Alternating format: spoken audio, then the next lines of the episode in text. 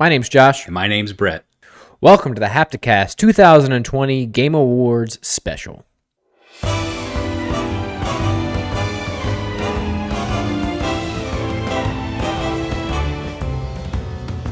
What's up, everybody? Welcome to Hapticast episode number 26, the 2020 Game Awards special.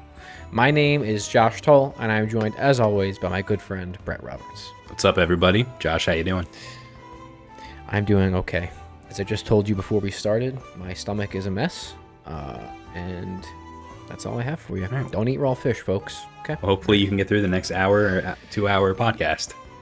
Yeah, without shitting my fucking brains out. That's right.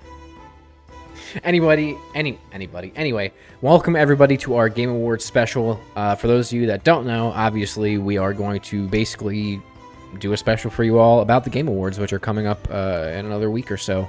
Um, and obviously, too, if you don't know, we've been talking about doing a live stream for the Game Awards, which we're going to do. Um, so before we get started, just take a quick look at our ad for the uh, Game Awards, our live stream.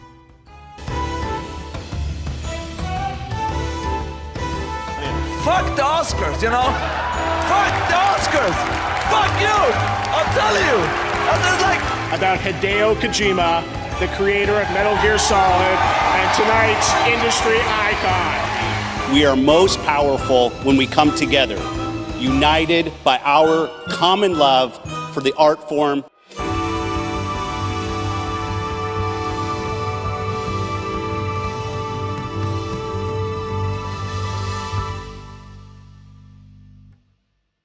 So there it is. Great job, Josh. That was really cool.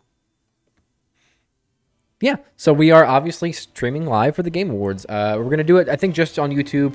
Um, so make sure you're subscribed. You have that notification bell on, um, so you know when we go live for the Game Awards. And we are slated to go live at 6:30 um, on December 10th, uh, starting with and coinciding with the Game Awards pre-show.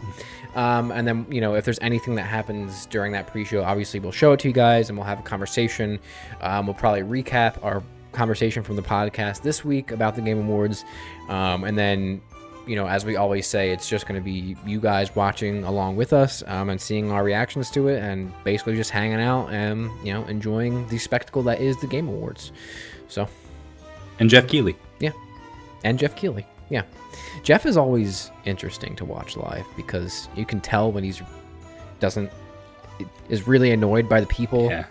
He, that are talking or he's doing something with. He's- He's like one of those people that seems things need to happen a certain way, and Yes. when they don't, he does not like it. he gets nervous. Like you could tell. Yeah. Yeah. He's he's a fun character for sure. Yeah, like with the dude from uh, uh, fuck the Oscars, dude. Oh fuck the Oscars guy. Yeah. A way out. Yeah. Yeah, a way out, which is a great, great game that we played. It was a great game. Um, I also want to point out that the Game Awards Orchestra is coming back, and yeah, dude, Mm-hmm. I'm excited for that. yeah. So they started that what, like maybe four years ago, three, four years ago, Yeah, I think so. something like that. And they would just play the Uh, theme songs of all the, the games as the nominees were getting announced and stuff, you know? Right. Um, but you know, then they started doing like big, not concerts, but like medleys of all of like the game of the war, game of the year, Yep. um, you know, scores and stuff like that. Before it's it's really cool. It's kind of become like a tradition with the Game Awards. So it's going to be nice to see them do that kind of virtually with COVID and everything. Yeah, and also they have like the little mini concert, uh, you know, performances, if you will. Uh, they had the Devil May Cry theme song for Devil May Cry 5, um, Devil Trigger. That was a cool one. Yeah. Uh, they had uh, Mick Gordon do the Doom soundtrack the one time. That was fucking awesome.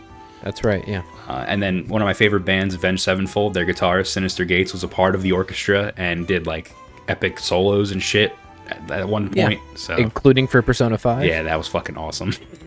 That was Gotta tell you, that was cool as fuck. Yeah.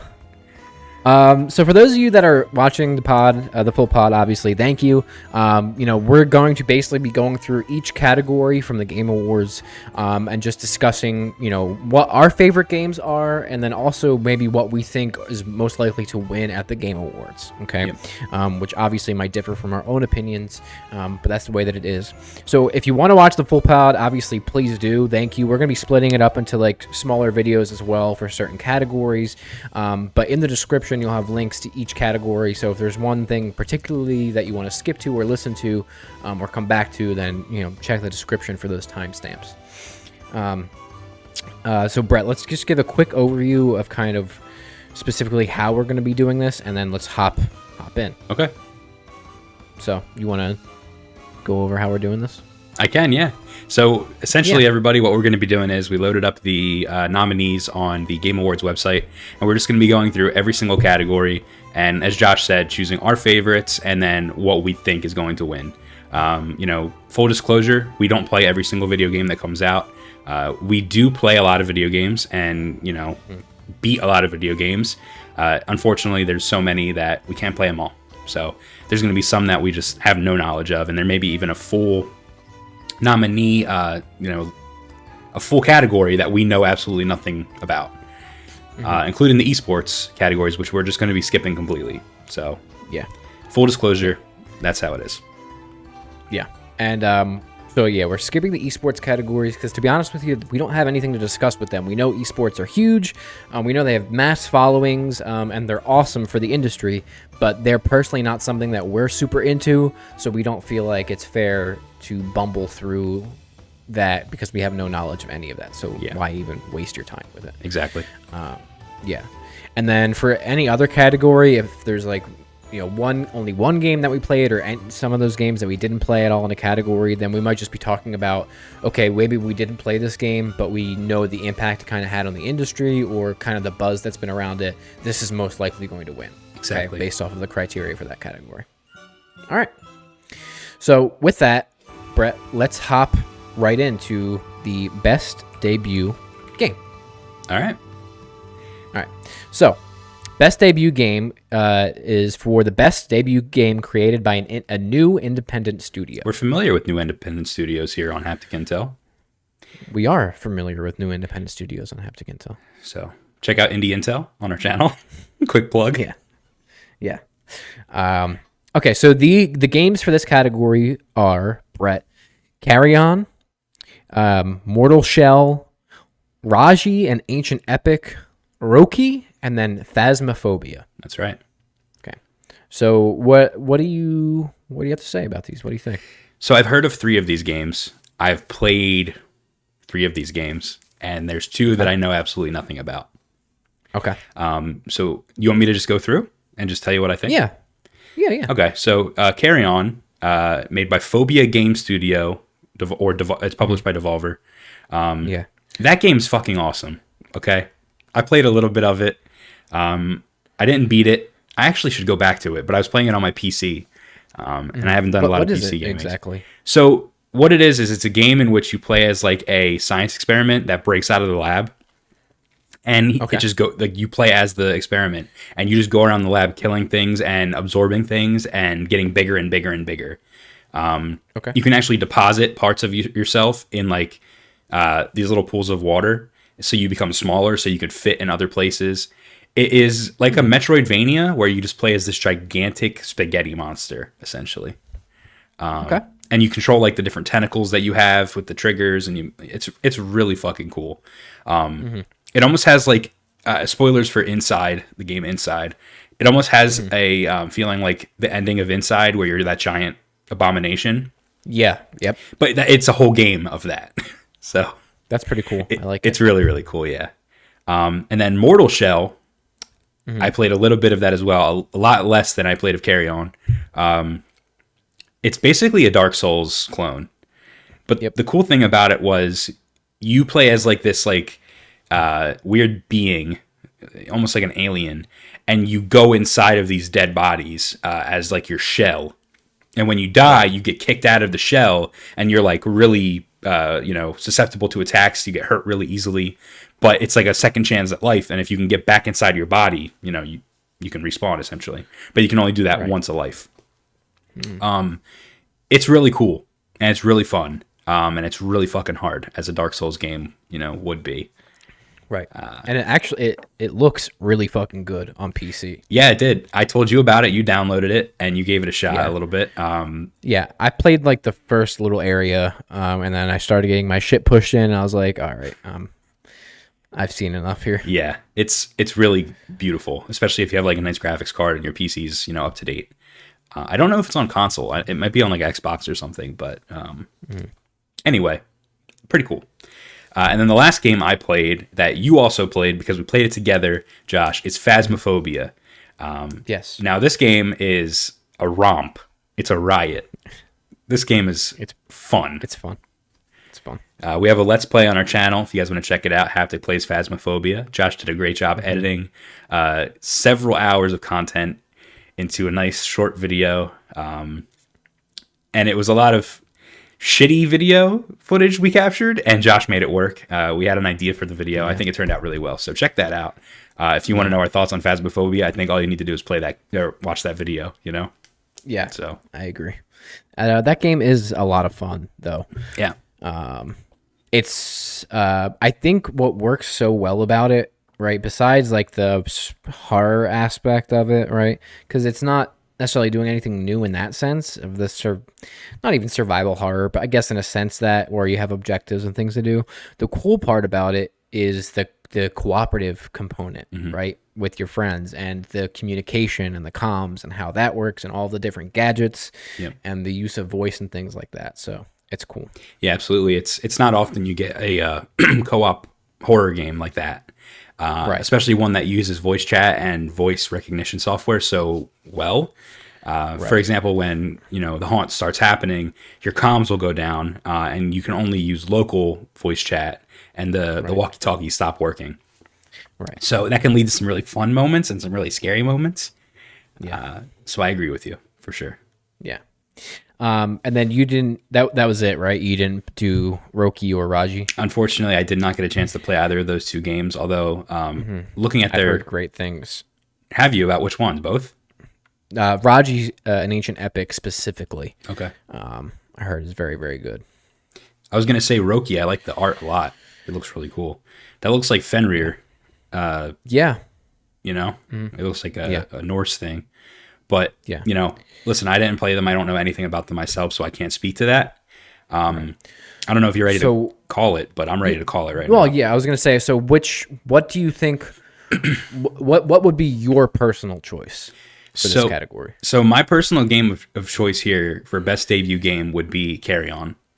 okay. mainly because it's very polished. It's done.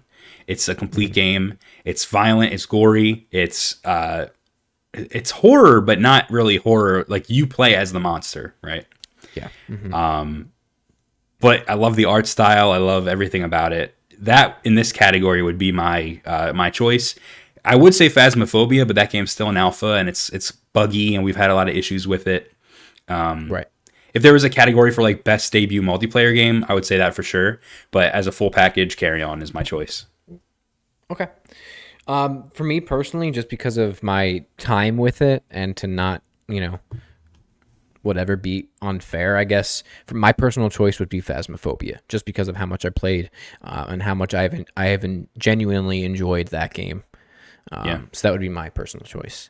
Now- and then, what do you think will actually win? see that's that's the thing um unfortunately i haven't heard anything about raji or roki like no buzz at all in my own sphere um mortal shell i saw a couple let's plays um, but the games that I've seen make the most impact are Carrion and Phasmophobia, especially on Twitter.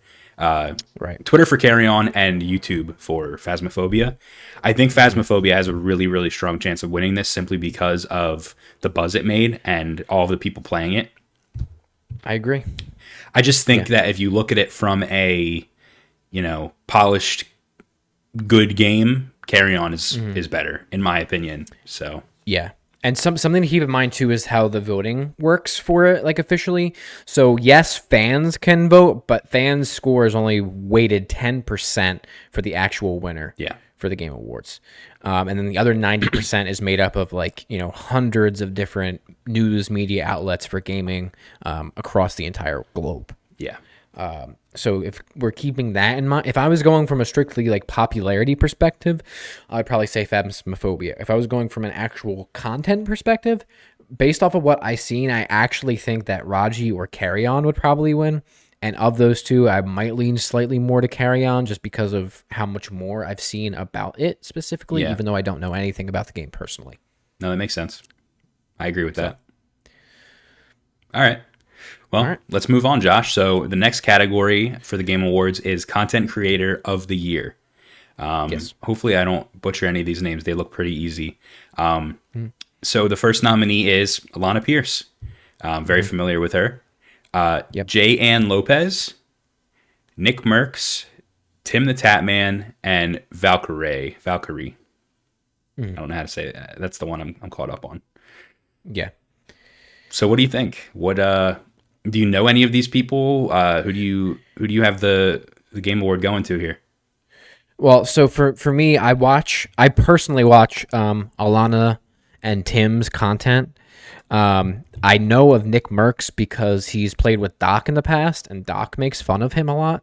Um, and I know he was. I think he was a pro Call of Duty player, or maybe still is a pro Call of Duty player. Okay. Um, and then I have heard a lot of great things about as far as what she's done for the community and like Jay Lopez. Valkyrae is somebody that I don't know anything about. Okay. Okay. So out of all of them, I think I, I I know specifically Alana Pierce, and I think one of the things with this category is they say on the website, you know, it's for a streamer or a content creator who has made an important and positive impact on the community in 2020. And Alana Pierce specifically spearheaded, along with I forget the um the guy's name from Twitch, but she sp- she spearheaded the accessibility awards um with, uh with tw- uh, Twitch uh, and this other uh, Twitch streamer who is, uh, you know, kind of like an accessibility um, and you know gamers who are differently abled icon on Twitch, and she kind of spearheaded that and, cl- and did like basically weekly streams for that and collected a lot of money to give to a bunch of different foundations. She also Um, so- she also um was trying to get gamers to donate old systems to hospitals, children's hospitals specifically, Right. um, with the new consoles coming out. So I did I do know of that. Yeah. So So, that's pretty at, le- at least in my sphere, um, and what I have seen personally, um, and the person that at least the content I consume the most would be Alana's. Um, so that would be my choice. Would be Alana Pierce. Okay. So out of these five people, I only know Tim the Tatman very briefly. I know you watch him, and our friend Christian watches him, um, and I know Alana more than any of them. Um, Tim had the whole Fall Guys thing, which Right. um, you know we were during. It was during a pandemic. Fall Guys came out. It was this you know explosive game. Everyone was playing it. Everyone was talking about it, and for some reason, Tim just couldn't get that W and it became this whole big ordeal on the internet. ESPN covered it. It was like a huge, huge thing that Tim couldn't win at Fall Guys. And finally, he wins, and it was like this awesome moment. So he offered entertainment for people at a time when we could really use it. And it was like an underdog story, as stupid as that sounds, uh, of this guy who couldn't win a game of Fall Guys. Um, Something I could relate to a lot because I also had trouble winning my first Fall Guys game. However, like you said, Alana's done a lot of stuff, like we just said, with the um, accessibility and giving you know ch- uh, consoles to the children in hospitals. Uh, you know, not even on a positive impact side, but she's worked with several different companies. Funhouse, kind of funny. Um, she's been all over the place. Yeah. she is a voice in Cyberpunk for uh, one of the one of the characters in the game. So her career is just skyrocketing right now, and uh, it's really cool to see that happening for her Yeah.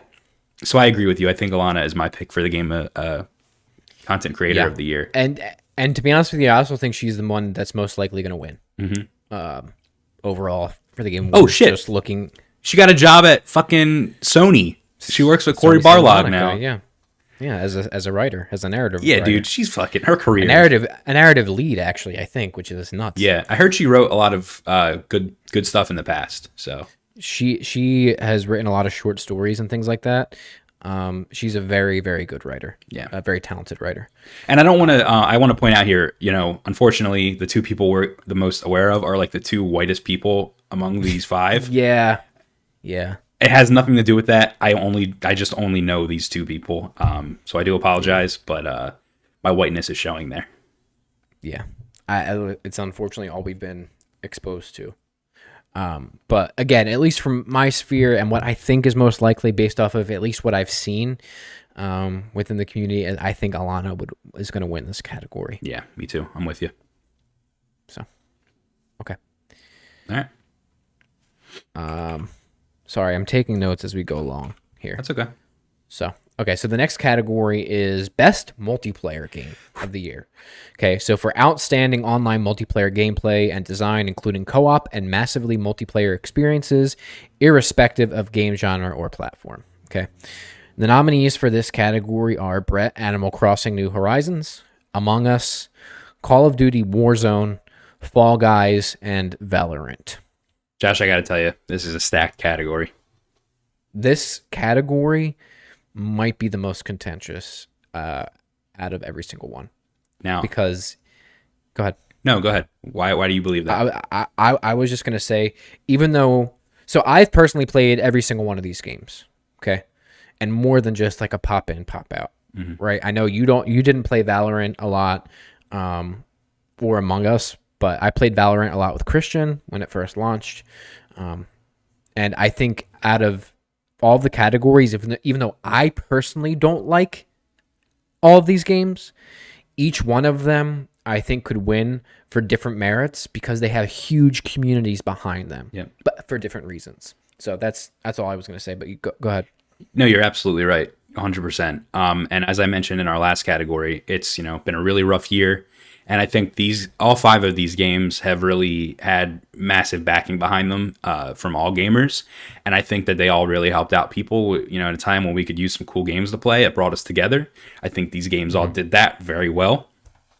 Um, I do think that a few of them are fads, um, and they, their time has already come and gone, unfortunately specifically Fall Guys and Among Us. Among Us is kind of a little bit past its peak right now. Fall Guys already, you know, roller coaster's already taken off. Um, but you know, Twitter, YouTube, everything was just Fall Guys, Among Us. Um, you know, so those are like the two meme games. However, they had such a big impact this year. It's it's worth noting that. Um, Warzone obviously like the biggest battle royale right now. Not our battle royale of choice. However, it's the most popular one. Yep. Valorant, I think, is the weakest item on this list here. Um, I also know the least about Valorant, but uh, I just don't think it got the community behind it as much as it would have liked, and I don't really see anyone playing it anymore. Right. Which is really surprising and a little almost upsetting to me because Riot developed it. Yep. And Riot is such a even though we don't play their games that much. Now listen, I played a lot of League back in the day. Even though we don't play their games that much, they always do such a good job with big community support and events. Yep. You know, they really listen to their uh, community and they always have these huge events. Um, and I know it's a later category we'll get to, but like they're, even though I didn't watch it, I'm not involved with it, their like league championship, whatever, live stream, whatever. And the stuff they did with that was like groundbreaking. Yeah. And like in a virtual space. So they're just, they're an awesome company. So you saw how popular Valorant was when it was like in beta and right before it came out, right? Everybody was streaming it Yep. and it was it's it's basically CS:GO but more refined, and you have the addition addition of abilities and characters and things like that. Um, so for that to have so much steam, and then it seemed to compl- like literally, I don't see anybody play it anymore. And Yeah. the big people, you know, Summit, Tim, and Doc, right, were all on that shit when it came out, and then nothing. Yep. That's it. And it, it's a little uh, weird to kind of see it go by the wayside like that, especially with how much support Riot put behind it. Yeah, no, absolutely. And it's it's interesting that it's nominated because they could have easily put something else in its spot. But um, you know, Riot is huge, like you said, huge. Yeah. So it makes sense that they're on here. I just don't think that the game has much of a backing as it did. So, what's your choice? Well, hold on. There's still one we didn't talk about, Josh. Oh, sorry. Oh, yeah. Animal Crossing. Now, This it's so weird that it's in this category. I get why it is, but to me, I know. And listen, it's nominated for other things, so we're going to talk about it a lot more later, I'm sure. yeah. I, don't- wouldn't pick it to win this category. I wouldn't pick it to win this category either because the multiplayer aspect of Animal Crossing is not the most polished thing. You know, every time you have someone it is so cumbersome. whenever someone joins your your game, it like pauses the whole thing. If someone's talking to an NPC, you have to stop or else the person can't join. So it is kind of a pain in the ass. Um, so yeah, let's let's choose one here and let's real quick we'll go over the the criteria for this award. So it's for outstanding online multiplayer gameplay and design, including co-op and massively multiplayer experiences, irrespective of game genre or platform. Now, Josh, let's talk about first the thing we think will win and then the thing we want to win. okay. So the thing is, Josh, several of these games were free and easy easily accessible, and that's what led to their success. Um, Among Us is free on mobile. Call of Duty Warzone is free, and Fall Guys Ultimate Knockout was free with PlayStation Plus, which gave it a huge boost in players. Um, so you have to keep in mind that those three games are going to get a huge Valorant influx. Valorant is free too. There you go. So those four games are going to get a huge influx of fan votes. Uh, as you said, it only factors for ten percent of the of the actual uh, results. Right. So what do you think? What do you think? Who's going to win? Who is going to win? As I think it's going to be Call of Duty Warzone. Um, and it's also that's also the one I think should win the least. um, Yeah, I agree. Or Valorant. uh it's just I don't want to go into a whole tangent with the Call of Duty, but I don't think it should win, and I think Activision and everybody at Activision should be burned alive in a building. Okay, that's just it. Okay. I think they're a terrible, terrible company. Not the developers, the actual figureheads of the company. I think they're awful company, terrible. And I don't think we should reward terrible companies. Anyway, um, So you think? so I think that's most likely to win, just because of first of all, the, it's going to win the fan votes. I think it's not going to win necessarily the normie quote unquote votes, but that game has such a fucking huge base Yeah. that plays it. It's insane That's how true. many daily users Warzone has, um, and it just got another bump because of uh, Cold War that came out. Yep. So that's who I think is going to win. Okay. Would you concur with that? Yeah, I think there's a couple of things that play into that though. I think, and it's politics mostly. Um, So right now, you know, recency bias among us would would win simply because, like I said, it's at the peak. It's it's starting to roll down a little bit, but Among Us is at the peak right now of its popularity. Um, so that could be a factor in that being the winner here. Um, Fall Guys, like I said, is way past its prime already, and it kind of passed on the Among Us. However, Josh, um, Geoff is revealing, I think, season three of Fall Guys and the new courses at the Game Awards. I don't know if that partnership has any impact on this game getting an award or not. There's always the potential for politics to play here. Um, but like you, I think that uh, Call of Duty Warzone is probably going to be the winner here. Okay. But okay, so we think we now agree on who might or is going to be probably the winner. But who do you personally want to see win? Who do you think should win Um, I, this, this category? I would want Fall Guys to win this. okay. What about you? Um, I'm going to actually say, um, I think I like Fall Guys more than I like the game that I, I think should win. Um, I think Among Us should win. That would be my choice, and my main reason behind that, right, is because of how accessible it was to people, um, and how popular it was, and all that. But also, to me, Among Us has a great story that game has been out for a really long time. It actually didn't come out this year, which Yeah. maybe you can make an argument actually that it shouldn't be nominated. But that game didn't come out this year. The game's a couple years old. So the fact that they were able to, I mean, like they just got a Twitter account and stuff like that. Like the game, nobody played that game. Yeah. So the fact that they were able to kind of resurrect it from the dead um, and then put support behind it, right? And start that support again for something that's already been out for a while because they saw that it was bringing people together during like the pandemic and things like that. I think that's a pretty cool story.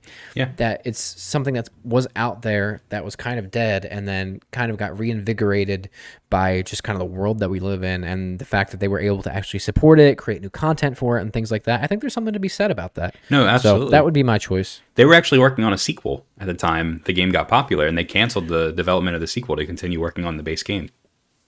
Right. So, yeah, I, I completely, you know, I could see that being a possibility. Um, my thing with Among Us is I almost feel like old school D and D um, nerdy when I'm like uh, thinking about Among Us because we, Josh, our friends, play board games like Resistance, um, you know, Secret Hitler, these social deduction games, uh, and to see it, you know, become so popular but in a different format than how we experienced it first, I'm like, oh, the board games are better. You know what I mean? That's how I Oh, am. I would I, I I agree with that statement. Yeah. I just I'm an elitist when it comes to that. Uh, for some reason with Among Us, and I didn't like how popular Among Us or Fall Guys got. It kind of pissed me off because because then when Fall when Among Us came out, people were like dead game, dead game about Fall Guys, and I'm like, no one can ever win. You can't like you guys were just sucking this game off. So that's just how I feel. All right. I understand. But anyway, Yeah. So Okay. Moving on. A category Yeah. that, truthfully, Josh, we know little to nothing about. Mm-hmm. That's best sports racing game. Uh, and the, the description is for the best traditional and non traditional sports and racing game. Uh, In this category, we have Dirt 5, we have F1 2020, FIFA 21, NBA 2K21, and Tony Hawk's Pro Skater 1 and 2 yep. This one's easy for me. Um, I think the one that's going to win it all is either. Um, no, actually, it's going to be Tony Hawk's Pro Skater one and two. There's no for both categories. I, in terms of, I think it's going to win, and I want it to win. Um, that's just my opinion. I agree with you and I agree with you. Yeah, First of all, FIFA and NBA 2K21 both put them right in the garbage. Okay, immediately. Well- put open up the garbage can and put them in there and take some lighter fluid and light them on fire um, and burn them because they are garbage games made by garbage humans and garbage studios uh, for garbage people. yes, but it Because is they have advertisements in their games. Okay. yes, and we have done videos on both of these uh, games, so check those out. Um, But I think it's worth pointing out that FIFA is one of the biggest game franchises in the world and sells so many copies, as we've said before. Um, And NBA, despite all of the controversy, is right there with it. A little less than FIFA would sell, but NBA sells so many copies. Yeah, But I'm with you. I agree. Toss them in the trash. And- Kobe, rest in peace. You know. I think there, you can make an argument about Dirt Five. I think Dirt Five, um, from a development perspective, is actually pretty cool. They, um, you know, first of all, they are one of those games that are cross-platform, cross-gen Yep. that are launching right now.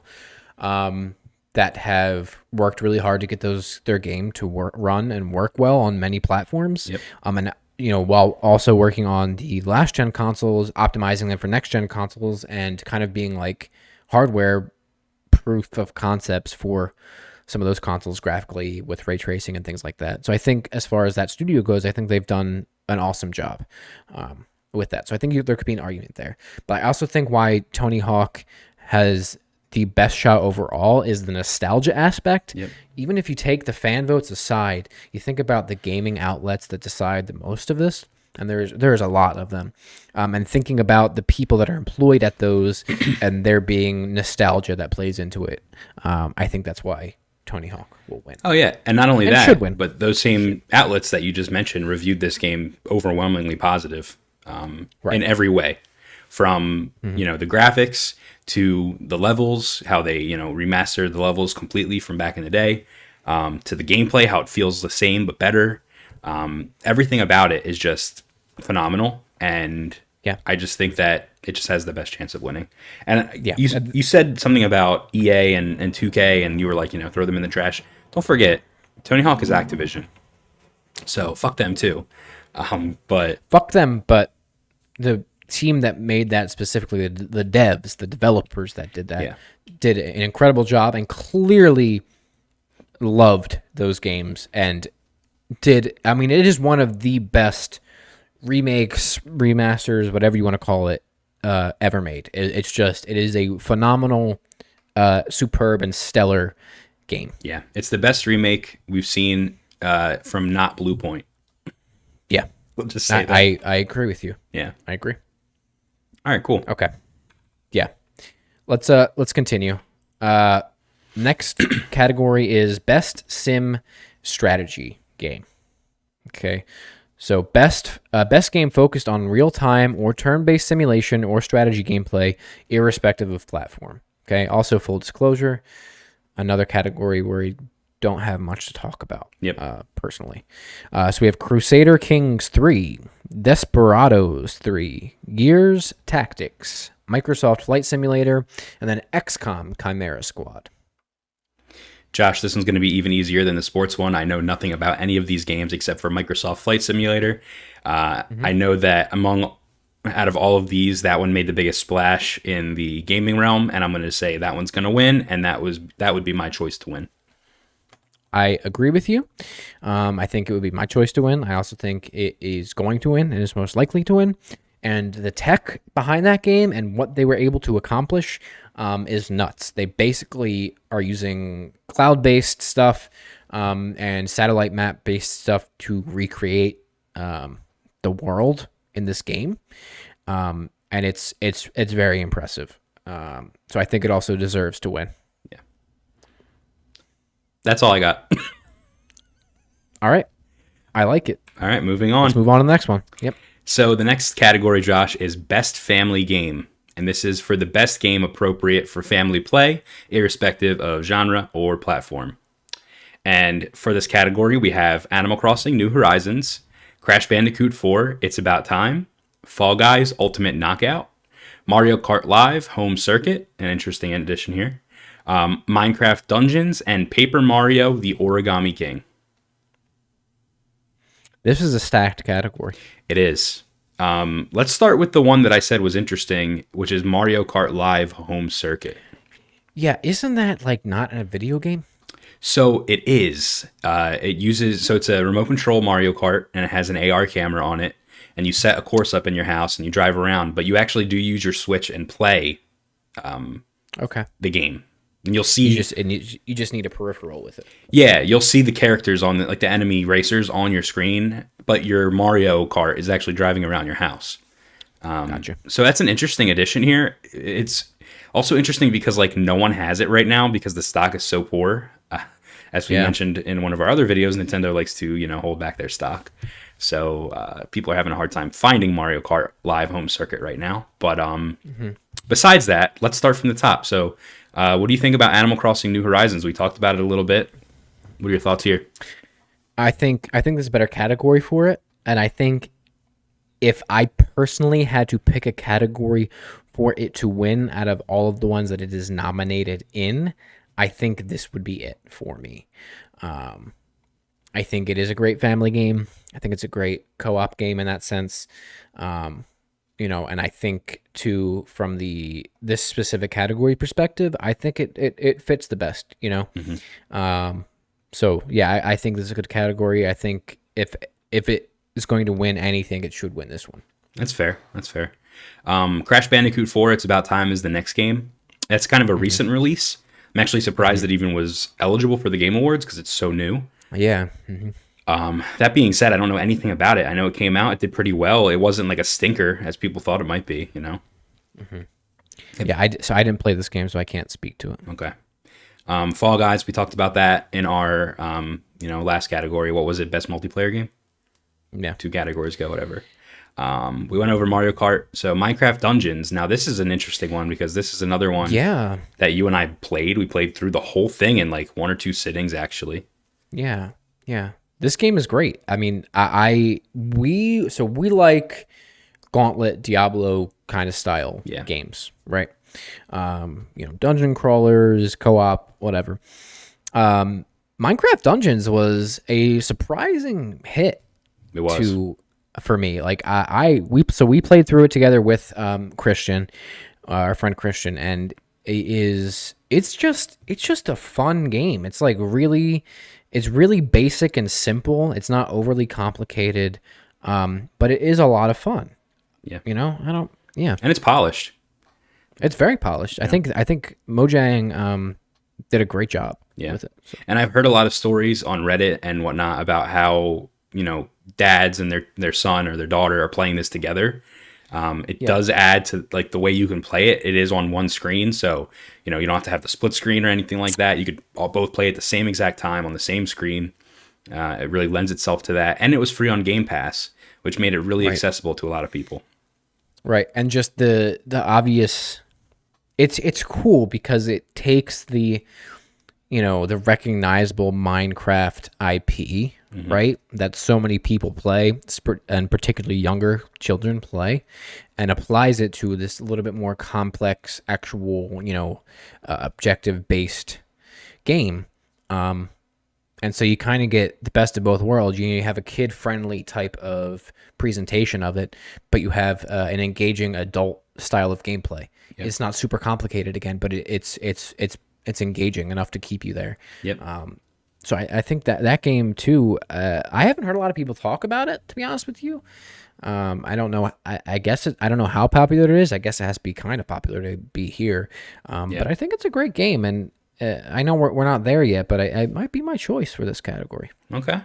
Well, the next one is Paper Mario: The Origami King, which I personally have not played. I've never played a single Paper Mario game. However, I have heard about how charming it is, uh, how funny it is, and um, you know, not a failure like the last Paper Mario game was. Yeah. So I haven't played a Paper Mario game since the original, um, uh, on the one that was on GameCube, which I forget now. Anyway, um, and then I did play. I do have Paper Mario Origami King. I played maybe like five hours of it or so. Um, so I've played enough. Um, it is charming. It's cute. It's cool. Um, but it has a very oversimplified combat system and they made it less of like an RPG like they have been in the past where I feel that they should be and it made it it just where Minecraft Dungeons did such a good job simplifying something that could be complicated, mm-hmm. right? And it executed it really well. Paper Mario tried to simplify an RPG style type of combat and made it annoying to me. The fact that it was like, I'm not an idiot. Yeah. Please go away. The game gets in its own way when you're playing the playing it, and I, I for me, it took me out of it. If you over explain things to me, or you're, it almost seems like the game is trying to justify why it's so simple mm-hmm. and how simple it is, and by doing that, they overcomplicate it and get in its own way. And it, you spend so much time reading bullshit and doing tutorials. I'm like, I don't fucking care. I don't care. I don't want to play this anymore. I'm done. Goodbye. Out. So, yeah, Okay. I've heard but that. it's it's charming. It's charming. It's cute. All right. It's cute. I just I it's annoying. So with that said, I mean that's all the the nominees here. Um, I think if I had to give it to one personally, what I would get, who I would give it to, I would give it to Animal Crossing: New Horizons. Um, Okay. I think Minecraft Dungeons was a good experience and it's a good family game. And honestly, I wouldn't be surprised if that did take it um, because of that family part. But I think then again, I don't. I don't know, man, because like I don't see people like playing Animal Crossing. Animal Crossing is very basic, but then again, like I don't see like you know a father and daughter playing my uh playing Animal Crossing on the same system at the same time co-op. Like I just don't think that's a thing that happens much. Um, it's a family game in that it's like for kids and like it's accessible, but I think that even that is a little more complicated of a game. And Minecraft Dungeons was just this perfect like family game. Yeah. So I don't know. It's weird. It's hard to. I think Animal Crossing could win this, but I think Minecraft Dungeons would be a second choice. Um, so again, I think I think I do. My personal choice would be Minecraft Dungeons, um, game I forgot about, but I really out of all of them, I'm listen. I love Animal Crossing. I spent a fuck ton of time in that game, um, but I think my personal choice would be Minecraft Dungeons. Um, I think Animal Crossing is likely going to win the category though. Gotcha. So yeah. All right, let's move on. all right, moving on. Um, so the next category is fighting. right? Yep, Yep. best Best, fighting fighting, game. So for the best game designed primarily around head-to-head combat, uh, the uh, nominees are Granblue Fantasy versus Mortal Kombat 11 Ultimate, Street Fighter V Champion Edition, One Punch Man, a hero nobody knows, and Under Night In Birth EXE Late CL-R. Yep. Okay. So, uh, to preface, another category that I personally don't have a lot of uh, experience with. Yeah. Same. So, I don't know anything about Granblue. I don't know anything about One Punch Man. I mean, I, okay, hold on. I know a lot about One Punch Man. I don't know about this game. I'm assuming it's Yeah. like a Naruto, Dragon Ball Z anime fighter game. Um, probably, you know, third person arena. Like it's not like a 2D fighting game, probably. Gotcha. Um, and then Under Night, In Birth, EXE, Late, CLR. I know nothing about that at all. Now, listen, you got Mortal Kombat and you got Street Fighter in the same category going for Game of the Year for Best Fighting Game. Tale as old as time. Two of the best fighting games in the world, right? Um, I'm making my assessment, Josh, simply based on what I saw when both of these games were released. Mortal Kombat 11, people fucking loved it. It was I played it, I loved it. I beat the whole story. Um, really good game. The graphics are fucking phenomenal. Uh, I loved it.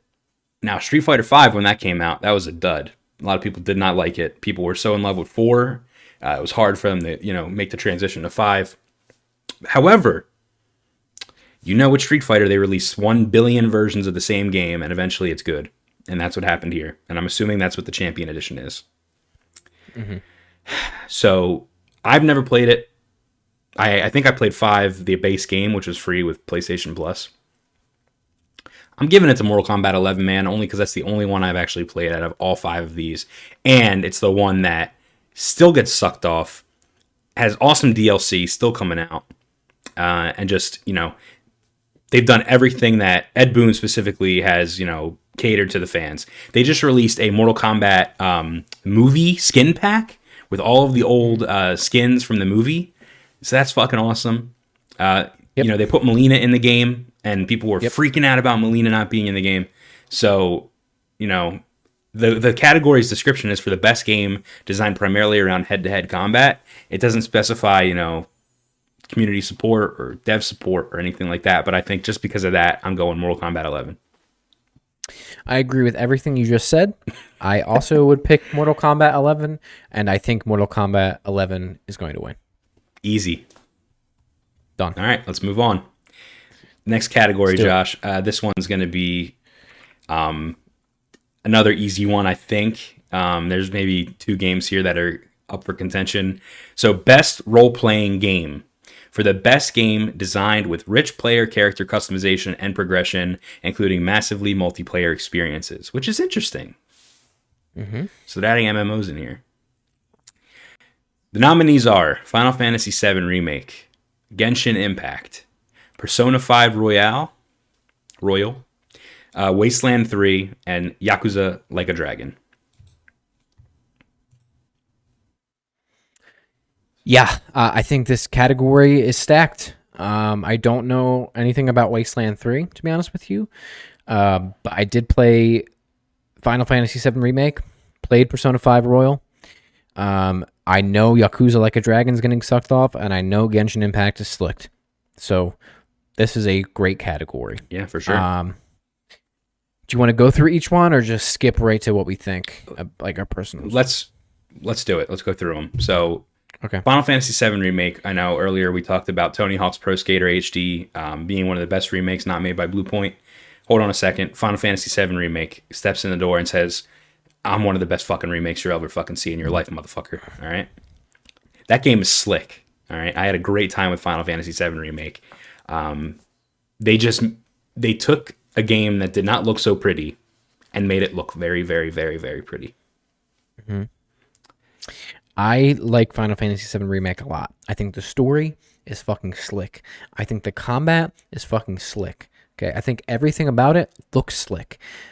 I have a very large issue with that game though. in that it takes forever to get between points and there's a lot of cumbersome elements to traversing or moving through things that really took me out of the game sometimes and really really fucking annoyed me. Like I mean something as simple as like sliding through a crack the animation is like 30 fucking 7 million years long and I want to bash my face into a wall. And when you have to do it a million times, that that alone, that element made that game go from like a 10 for me to like a 6. Wow. And I'm not kidding you. That's how much it annoyed me. But I love everything that about the game that because it's awesome. Don't get me wrong. But I told you this when I beat the game too. I was like, this shit fucking annoyed me beyond all belief, and I can't stand it. And I'll never be playing that game again because. So like technical issues, basically, kind of. right. Yeah, that makes sense. That's fair. Yeah. Um, but it is a, a phenomenal game. Yeah, and it's a phenomenal remake. I mean, so much care and effort was put into it. It just, Yeah. it is Final Fantasy VII, like the ultimate experience.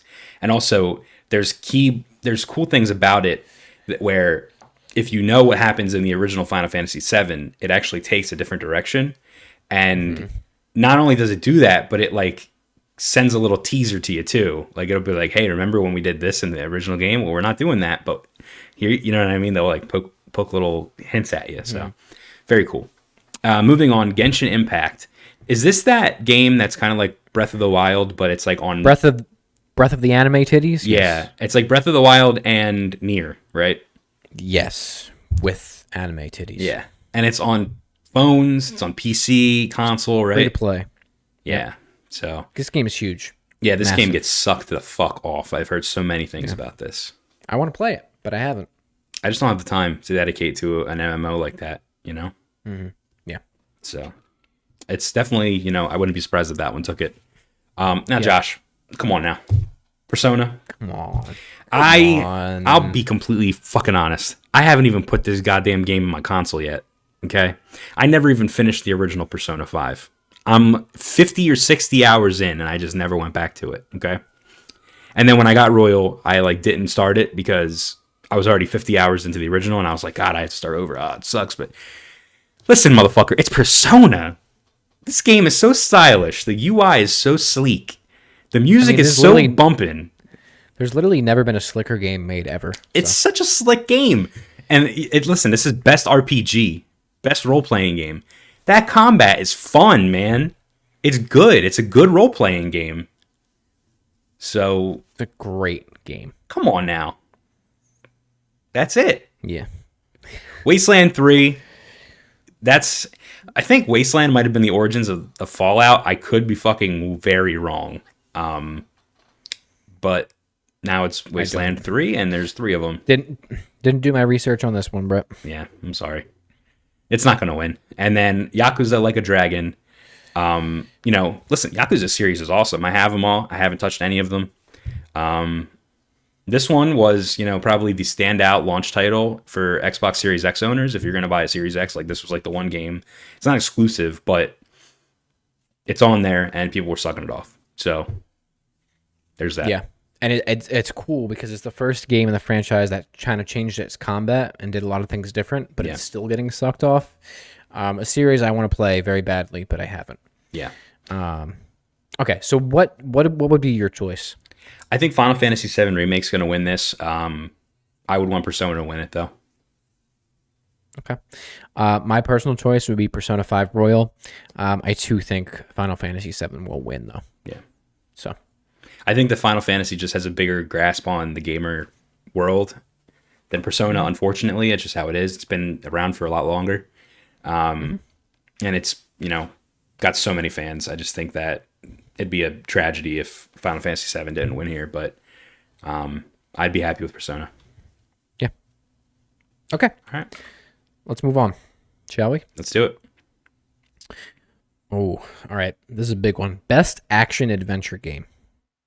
So, uh, for the best action adventure game combining combat with traversal and puzzle solving, the nominees are Assassin's Creed Valhalla, Ghost of Tsushima, Marvel Spider Man Miles Morales, Ori and the Will of the Wisps, Star Wars Jedi Fallen Order, and The Last of Us Part Dos.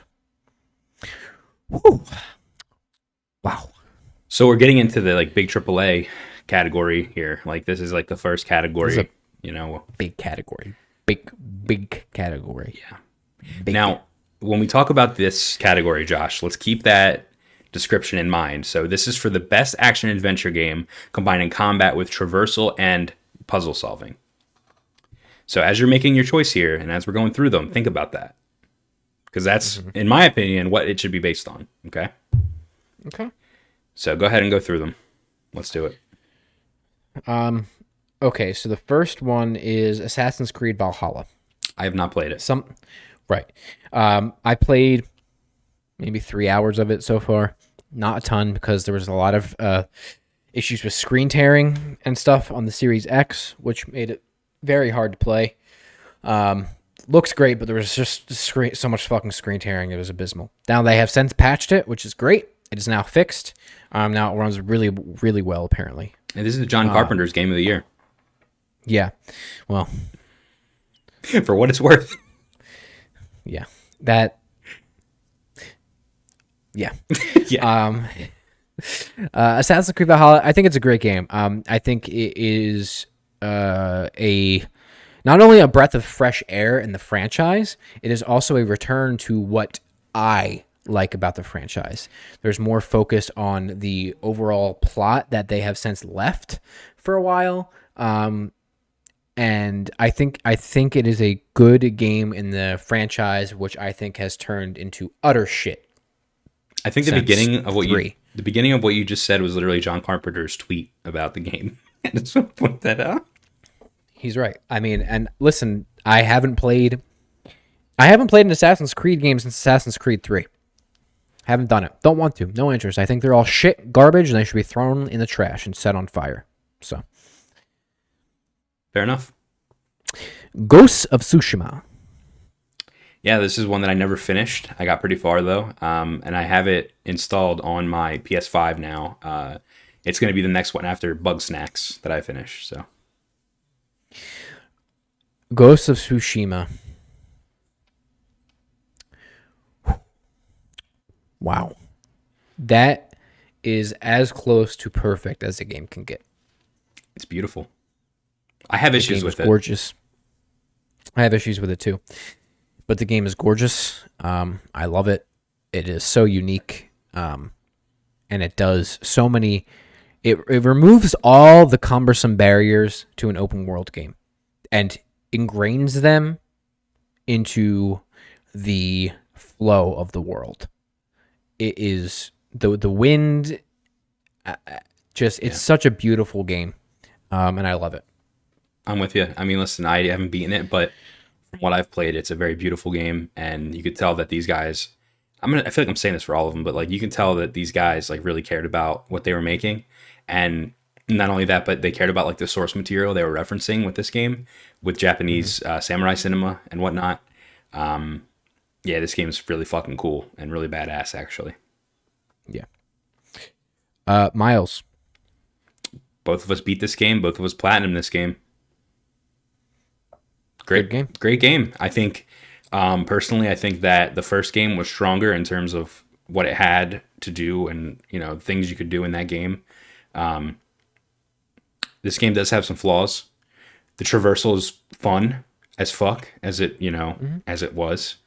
Um, I think that the you know playing as Miles you have these new capabilities in combat that you didn't have playing as Peter. And I think that that really helped the game a lot. I had a lot more fun in combat playing as Miles than I did as Peter. And I had a lot more fun stealthing as Miles than I did as Peter because of the new powers. Um, but I think overall, I think the first Spider-Man game was a lot more was a lot stronger. Um, and if we're talking about like the category description here, I think that you know combining combat with traversal and puzzle solving. I don't really think the puzzle solving element fits here, but um, the traversal and combat are great. So I think uh, Miles is a great game. My only issue with it is I think the new game plus experience is terrible. yeah, Um, platinuming the game didn't feel fun to me. It felt like a slog, and even with how short the game is, um, they clearly did not put a lot of focus into how it was going to be on a second playthrough. Um, the unskippable cutscenes, the cumbersome things that you had to do again, um, really uh, hurt the new game plus experience, and I didn't. I didn't want to play the game again um, because of those things, and I think that's a problem, and my largest issue with it. I agree. I, th- that is definitely the biggest issue. However, I don't think that takes away from like I wouldn't knock this game on a review score because of that because New Game Plus isn't like part of the integral experience of the game in my opinion, and um, nor is platinuming the game. Um, once the credits roll, I think that's like that's what you should judge it on. But I also don't know if uh, that has any like with the description of the of the um, category here. I don't even know if that would matter anyway. Yeah, no, no, no. I, I agree. It's just that was yeah, for sure. Ori and the Will of the Wisps. I didn't play. I didn't play it either. I played the first one. I know. but I know it's great. I heard it's great. I know it had some uh, issues uh, with performance when it first launched, but it has since been fixed. Yeah, like frame rate issues and I did not know that. and things like that. Yeah, but apparently it runs great now, um, and I know it's a fantastic game. Great studio. Moon Studios has done an excellent job with those games, but I can't speak anymore to it. Another game that we both beat, Bret, Star Wars Jedi Fallen Order. Yeah, this game is very good, and it's very fun, and it's very fucking annoying. And I had a lot of problems uh, with traversal in this game. Uh, it really fucking triggered me and really pissed me off. And I would even stop playing. I would stop playing the game at times because of how annoyed I would get with dying from falling in to something I shouldn't have fell into, or you know, just simply falling into an abyss. Um, but it's the best Star Wars game, in my opinion. So my opinion as well. I agree with you. Um, I so I didn't have any performance issues um, like you did personally. Um, I did have issues with traversal and it not being super intuitive or not being like you would jump right at something that you're supposed to go to and just fall. Yep. like, um, so I there was some not polish with some of that traversal stuff, which was very annoying. yeah, Um, but from a story perspective, from a combat perspective, it is the best Star Wars game that we've ever had. yeah, Um, and the story specifically, I mean, this game made me fucking skeet as a Star Wars fan. Yep. Okay, it's phenomenal. It's phenomenal. And But- Josh, with the category description combining combat with traversal and puzzle solving, I think this game's got the puzzle solving. I think this game's got the combat. And in my opinion, the only thing that was hurting it is the traversal. However, when the traversal works and it's not buggy, like I experienced, it's fucking awesome. I agree. Running on walls, grabbing ropes, you know, it's fun. Right, something that Respawn's known for. Yep. So, That's right. um, yeah, I agree. Uh, and the last one, which I don't even know why it's in this category. Um, to be honest with you, but is The Last of Us Part Two a game we also both beat? Did you, did you platinum it yet? Actually, or no? No, I have no interest in platinuming it. Okay.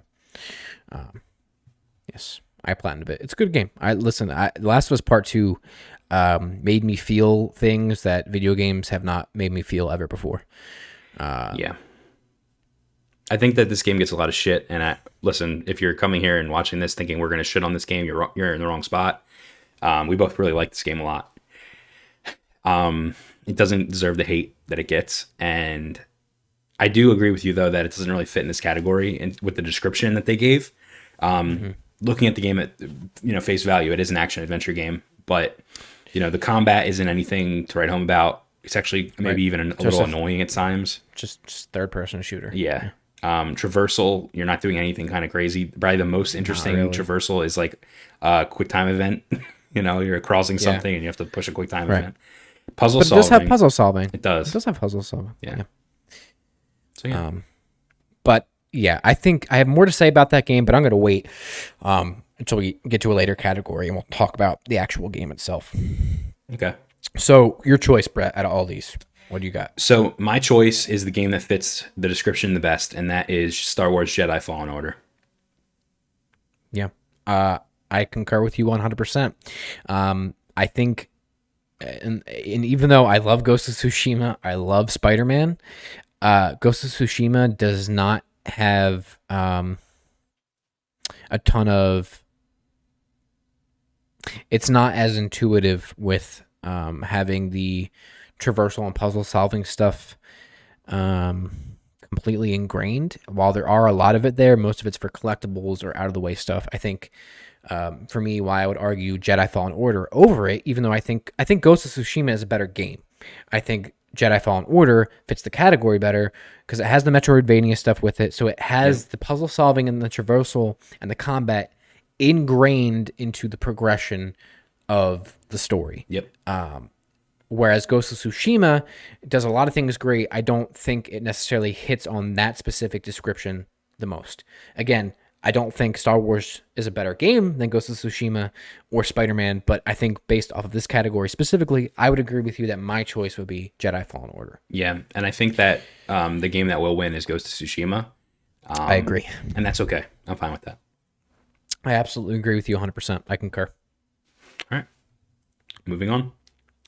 All right. So, best action game. So this is for the best game in the action genre. no shit. Focus primarily on combat. So we just talked about action adventure. This is specifically action. Yep. So in my opinion, the last one should have just been adventure game, but whatever. Um, so the nominees are Doom Eternal, Hades, Half Life Alyx, Nioh 2, and Streets of Rage 4. Um, I gotta be honest with you, Josh. I've not beaten any of these titles, and I've played one, Okay. and that is Doom Eternal. So let's start off with that.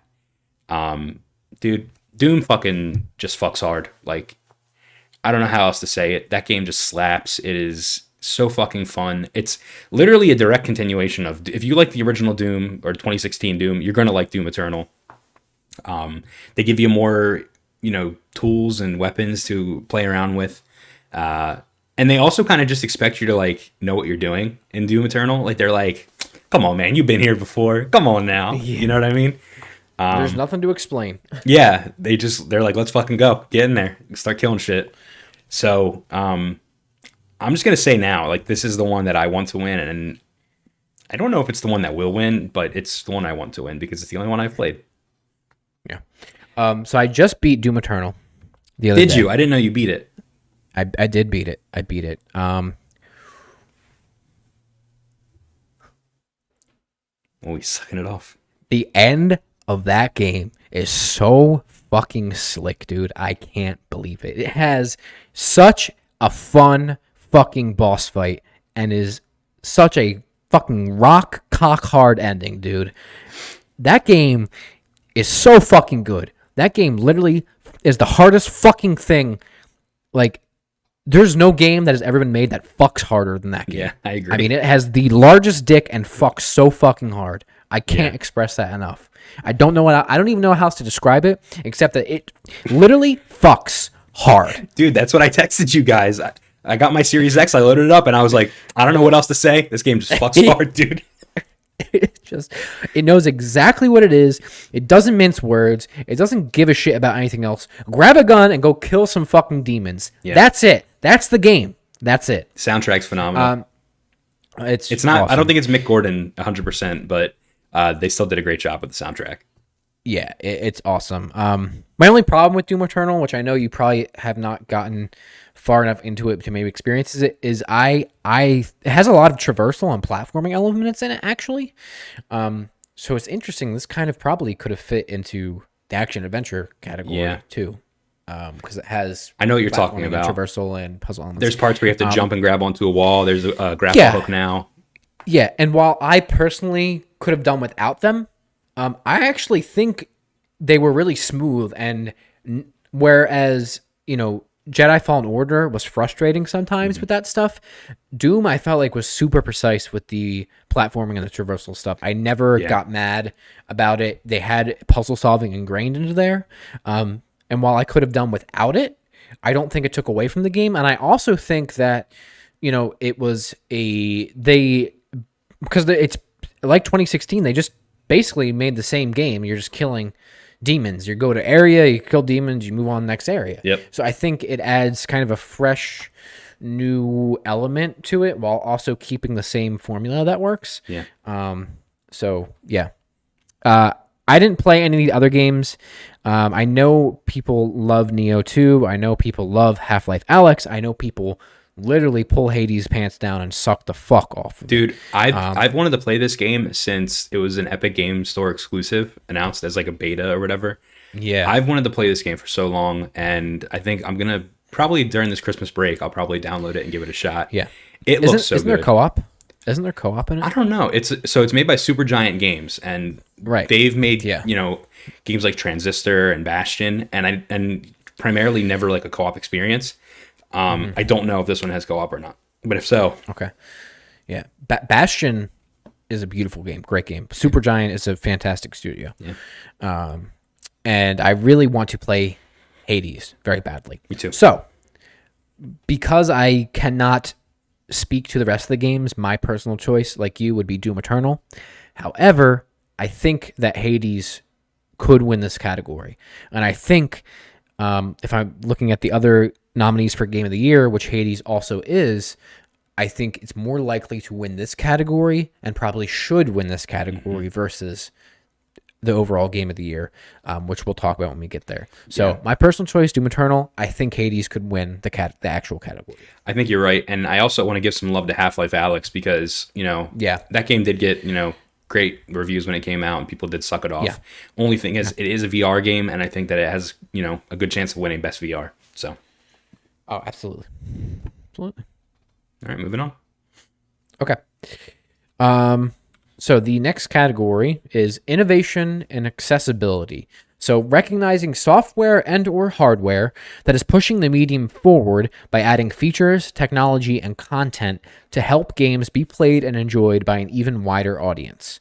The nominees are Assassin's Creed Valhalla, Grounded, Hyperdot, The Last of Us Part 2, and Watch Dogs Legion.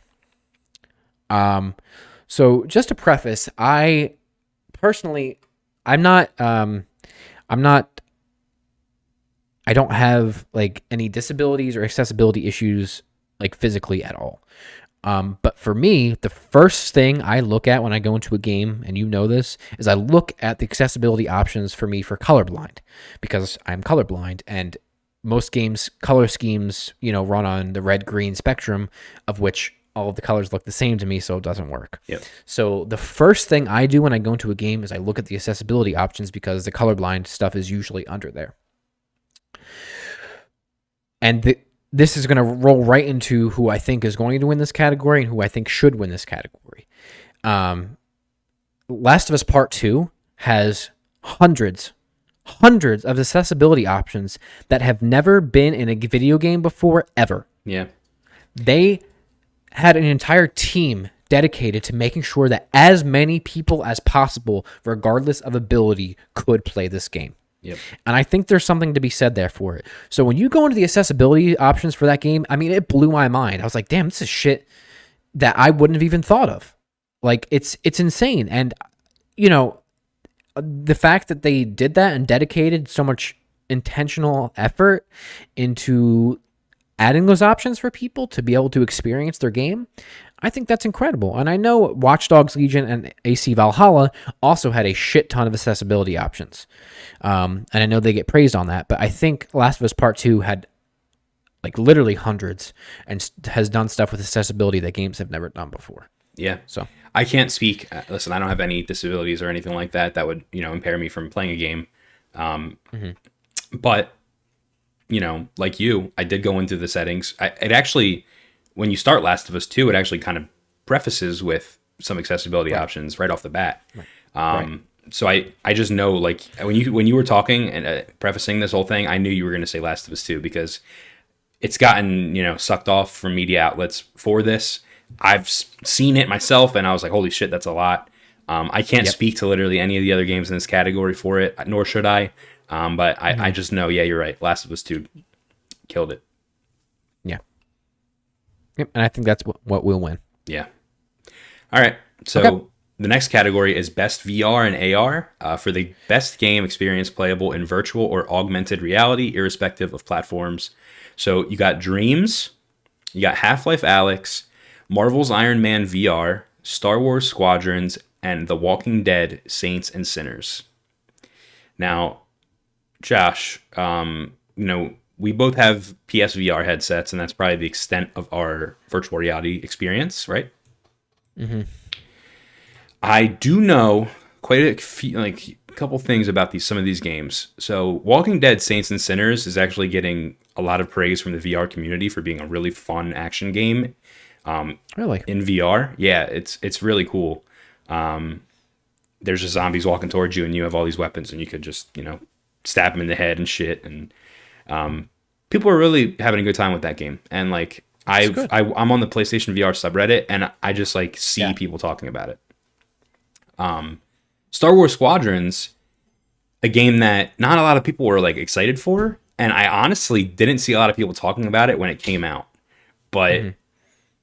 it actually looks pretty good, and I have I have heard like a couple good things, not anything bad. It's it's gotten reviewed well. Um, Digital Foundry actually did a great video um with Star Wars Squadrons, Mm-hmm. and I I really do want to play the game. It looks fun. Yeah. Uh, so do I. And Marvel's Iron Man VR is a game that actually was pretty hyped up, and there's actually a bundle for this for PlayStation VR. So if you want to buy, buy a PlayStation VR, like they Sony basically trusted this game to be like one of the system sellers or whatever. Um, I don't think it did very well. I think it was kind of not a good game. To be honest with you, that's what I've heard. Uh, I haven't played it. There's a, there's there's a lot of uh Marvel games right now that are not doing too good. That's right. Um, Half Life Alyx, we talked about that in a previous category. Um, that game came out and just got a lot of love from the from the you know PC gaming community, especially uh, Half Life fans. Um, And it just got a lot of praise for the VR the stuff you could do in VR. Yeah, And then Dreams, Josh. yeah. This- this is an interesting one. That is an interesting one because VR actually it didn't even come out with VR. VR came a lot later on in the cycle um, of the game's life. So that's an interesting one, but you know, cool. Yeah. I think that uh, so again, I haven't played any of these games. I think though from what I have heard um, and what it does and how it's innovated and from the actual game perspective, I think Half-Life Alyx should win and I think Half-Life Alyx will win. Yeah, I don't have an opinion on, you know, what I think should win. I just think that Half-Life Alyx will probably win. Yeah. That's it. Okay. Oh, this Next category. This one's going to be fun. Uh, best community support.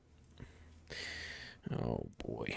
Best community support. Recognizing a game for outstanding community support, transparency, and responsiveness, inclusive of social media activity and game updates slash patches.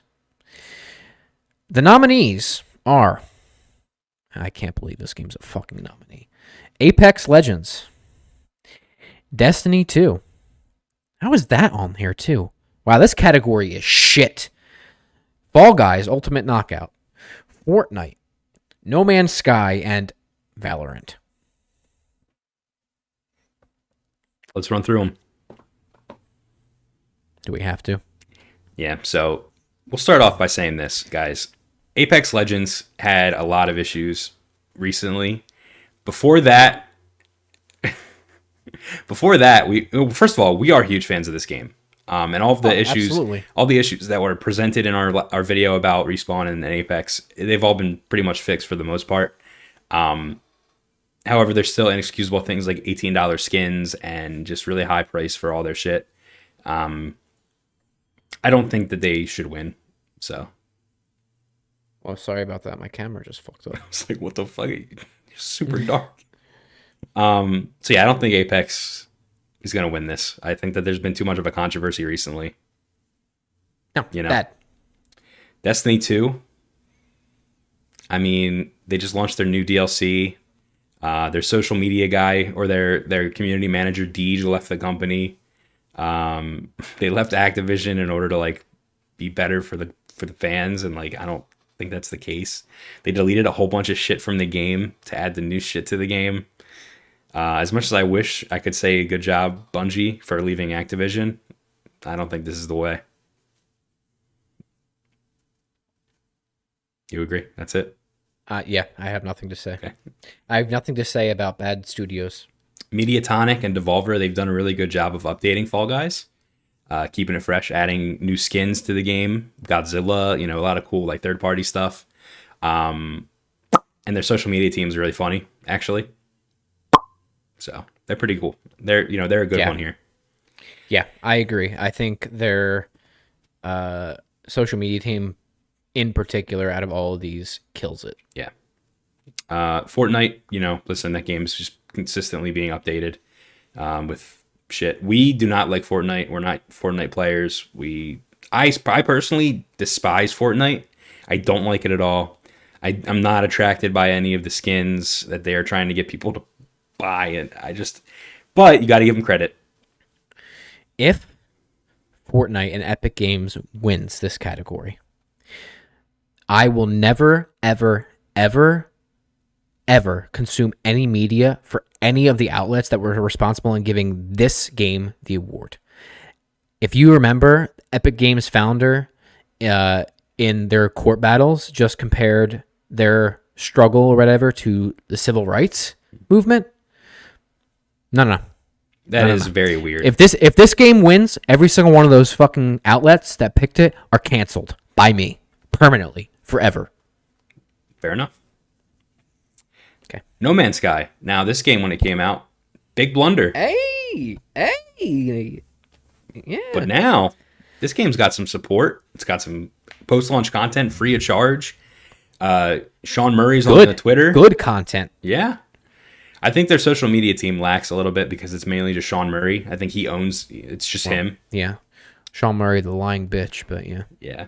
Um, he's he's done a good job at giving players what they want. And they have a nice community The- now.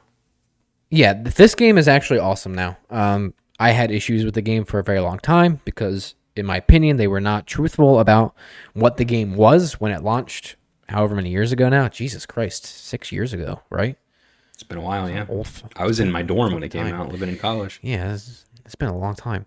Um, but we just started playing recently, not that long ago, and the game's great. It's fantastic. There's a lot to do, and it works really well, and the multiplayer is awesome. So, from an actual content perspective, I think I think this game has has a good shot. I agree. And Valorant, I know nothing about, so Eh. I feel like it's a dying game, and they're not doing anything with it. They're just letting it die. I I think this category comes down to uh, Fall Guys and No Man's Sky for me. My personal choice would be No Man's Sky, and I think the winner will be Fall Guys, though.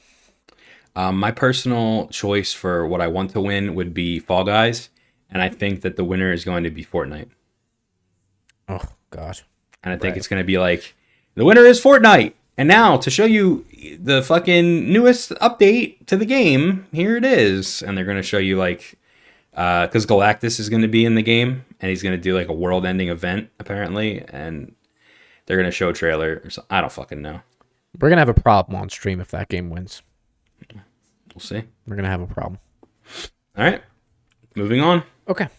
Yep. Something that I don't personally indulge myself in too much, but best mobile game. You got Among Us, Call of Duty Mobile, Genshin Impact, Legends of Runeterra, and Pokemon Cafe Mix. Wow. So I'm gonna say right now, I'm gonna keep this short, keep this sweet. The winner of this category is going to be either Among Us or Genshin Impact, uh, and I think that the factor of determining that of which one's going to be the winner is how many awards the other ones win. And I hate, I hate to say that, but I feel like that's the case. Um, I think that for what it does, Genshin Impact is probably the better mobile game because it's such a bigger experience than Among Us is. So I'm just going to say Genshin Impact is going to be the winner. Uh, I agree with you. I think Call of Duty Mobile, while it's not huge in the West, Oh, yeah. um, is huge overseas, Yep. um, and has just been growing in popularity. Uh, Genshin Impact is big in the U- U.S. and in the West, and is also big overseas. Yep. And Among Us, I feel like is just bigger, more so in the United States specifically. Mm-hmm. Um, so I think it comes down to those three. Um, my choice, based off of a content perspective, would be Genshin Impact, and I think that Genshin Impact is also going to win. Okay. Fair enough. So, all right. Anything else with that one? Or are you, you good? I'm good, man. Next one. Okay. Next one. Next category is best indie game. Hey. Um, so best indie for outstanding creative and technical achievement in a game made outside the traditional publisher system. Nominees are Carrion, Fall Guys, Hades, Spelunky 2, and Spiritfarer. Okay. Well, What do you got? I know. So we talked about Carrion a little bit before. We talked about Hades. I feel like we talked about Fall Guys. yep. Um, I know Spelunky 2 got, you know, sucked the fuck off when it came out. A lot of people are. That, that's one dude developing that too, right? I have no idea. Okay. Um, I don't like. I never liked Spelunky. I tried it, I didn't like it. But um, Yeah. I know it has a huge following. yeah, and two was sucked off. And I, I don't know anything about Spiritfarer. Um, and no offense, but I don't think it matters. I think that the first three games we mentioned, Carrion, Fall Guys, and Hades, uh, one of those are going to win this category. And again, I feel like it comes down to what game doesn't win another category, and it'll be given to this category. Um, unfortunately, the description is so vague, and there's no merit to like. I can't pick a specific game here and say this one fits it perfectly. You know what I mean? It's just outstanding creative and technical achievement in a game made outs- outside of the traditional publisher system. I mean, two of them are developed by or published by Devolver. Um, Right. One of them is Supergiant. Supergiant Games is fucking at this point pretty big. Um, they've made several hits. I don't think that at this point. I mean, maybe they still are an indie studio, but just for that, I'm just going to give it to Carrion because I feel like that is probably the smallest team and the the most indie game in my mind. That's it. Yeah. Um, I mean, I would probably default to your decision with this one since you've actually played Carrion. Um, I've only played Fall Guys out of all of these games. Um, I think that if Hades is not going to win Game of the Year, it will win this. Yeah. Or if it doesn't win the best uh, action game or whatever it is, that it will win this.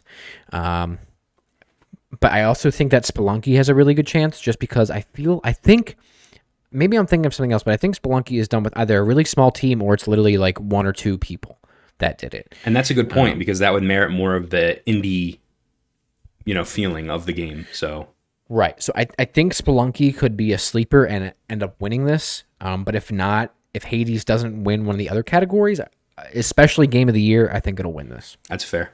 I agree with that. So Okay. okay, moving on. All right. Best ongoing game awarded to a game for outstanding development of ongoing content that evolves the player experience over time. Now, a lot of these are games that we've already actually every one of these games we've mentioned excuse me, mentioned in a previous category. So we have Apex Legends, Destiny 2, Call of Duty Warzone, Fortnite, and No Man's Sky. Yep. Um I don't know what to say here. I think that out of all of these, I think that Warzone is the worst at putting content out. I feel like it's, you know, not so often as compared to the other ones. Because the other ones are almost more so games as a service. Uh, Apex Legends, they constantly do events. Um, Destiny 2, they're constantly doing events. Fortnite, they're always doing events.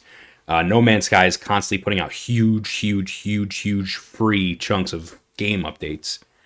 Um, I think Warzone's the weakest one here in my mind. Yeah. Um, if you would have asked me a couple weeks ago, I would have chosen for my personal choice Apex. Um, I think I want No Man's Sky to win this, which I I, I can't believe I'm even saying. Thinking about Yeah. some of the th- comments I've made, but they, from a strictly a content perspective, and how they have transformed the game. I think my personal choice would be No Man's Sky. but I think the winner is probably going to be either Apex or Fortnite. Um, but my personal choice would be No Man's Sky. I agree with you on both of those. I think that I want No Man's Sky to win, and I think that um, Apex or Fortnite will win. Okay. All right, moving on. All right, we're coming down the home stretch into some of the very, very, very, very, very big categories. Okay. Okay. So this next one, games for impact. Uh, for a thought-provoking game with a pro-social meaning or message, the nominees are If Found, Kentucky Route Zero TV Edition, Spiritfarer, Tell Me Why, and Through the Darkest of Times. I So to preface, I haven't played any of these games except for about 30 seconds of Kentucky Route Zero. me too. Okay. Um, tell me why I am because that's that's don't nod. I Yeah. thought I like was going to hear more about this game after it came out, but I couldn't even tell you what people are saying about it because I haven't heard anything, which to me is crazy because Don't Nod has been really successful with their games. Um, their what was their last uh big one? Not the sequel, but there's oh Jesus. Did do Life is Strange? That's it. Yeah, Life is Strange. Life is Strange 2 got re- reviewed really well. I haven't heard anything about Tell Me Why, Me either. which is surprising, which makes me think that maybe it didn't do as well. Yeah. Um, But I think, uh, again, I don't know much about any of these games, but since I played a little bit of it and since I know it's got sucked off and I I know what it's about and I think it's really really cool and important. Uh, my personal choice would be Kentucky Route Zero, and I also think Kentucky Route Zero is going to win. Um, I think Spiritfarer, from what I've seen, has a good chance as well, even though I don't know that much about it. But I, I would think that Kentucky Route Zero would win. Yeah, I mean, excuse me. Sorry about that. I think that um, Kentucky Route Zero is like the most well-known game in this list here. Um, and I also, Josh, correct me if I'm wrong. I don't even know if this game came out this year, and that's why they're specifying the TV edition of the TV game. edition, yeah. I think it came out a year or two ago. Yeah. So that's interesting to me because it's like at that point, like I don't even know if it should be here then. But um, Yeah. I just think it might be the most likely to win. Yeah, no, I agree. I so my thing with this is, Josh, I don't really know any of these games. I don't know really anything about them. However, it's cool that they're that they do this category first of all. Oh yeah. And I think it the, the coolest thing about it is when I do see the winner, I'm probably going to go and I'm going to download the game that wins and I'm going to play it. Yeah. I, I think about um why this is such an important category too. I think about I think it was last year's winner, maybe it was 2 years ago. Nah, I think it was last year. But that Dragon Cancer, That was a few years ago. Um maybe it was a few years ago now. I don't but i, I think back to the uh that dev's speech when he won. Um and that game was made as a homage basically and paid tribute to his son who died his very young son who died from cancer. Yeah.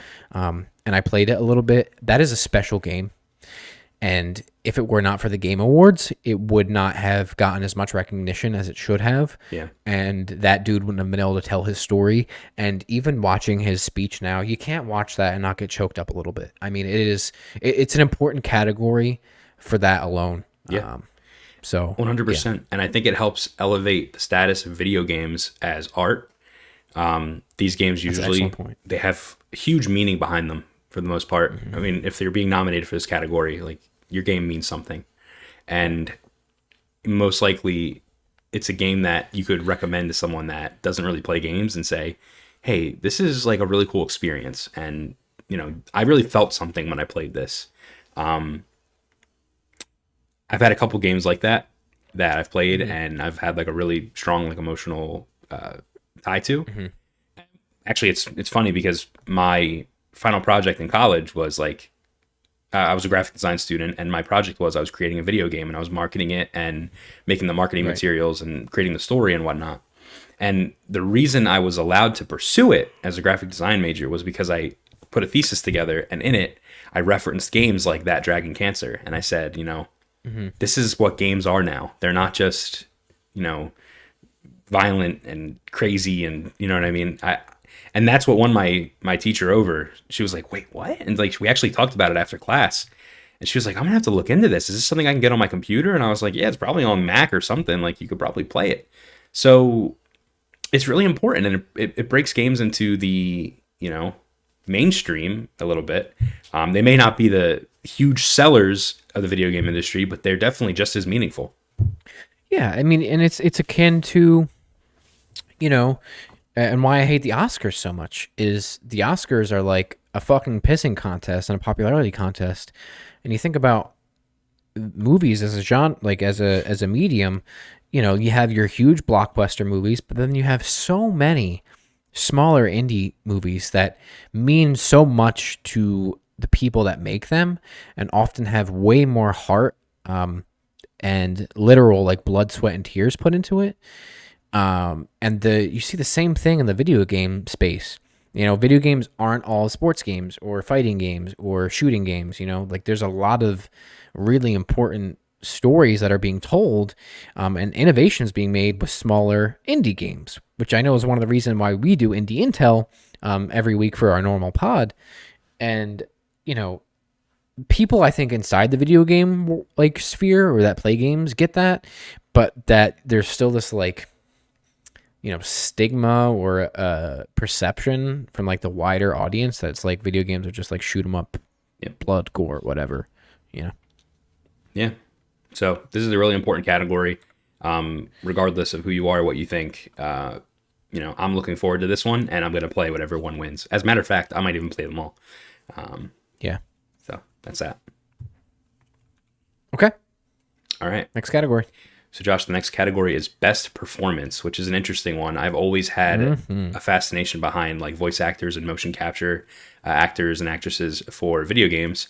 So, this uh, category is awarded to an individual for voiceover, acting, motion, and or performance capture. And the nominees are Ashley Johnson as Ellie in The Last of Us 2, Laura Bailey as Abby in The Last of Us 2, Daisuke Tsuji, I hope I said that right, as Jin Sakai from Ghost of Tsushima.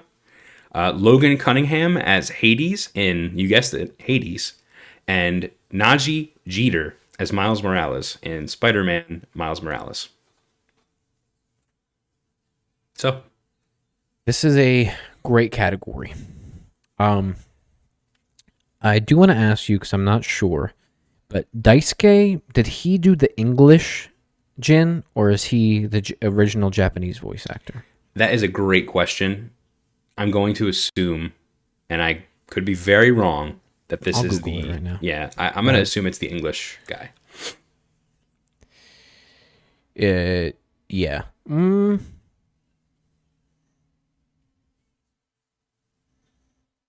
And I'm only saying that because I this is like all American. You know what I mean? Like we wouldn't. You wouldn't I give it to Ellie in Japan. You know what I mean? You give it to the Right. English one. so it's definitely the guy that did the face for Jin. Okay. Um, and I actually think this is the Japanese voice actor because if I am not incorrect, the um, guy that did the English one was actually an actor in uh, Man in the High Castle. Oh. So I think this is different. I don't know. I I I don't want to take too much time looking. Well, regardless, he did the motion capture. He had to have. Right. He he did the performance for it. Right. Yeah. Right. Right. So, all right, listen. I've played four of these five games. Um,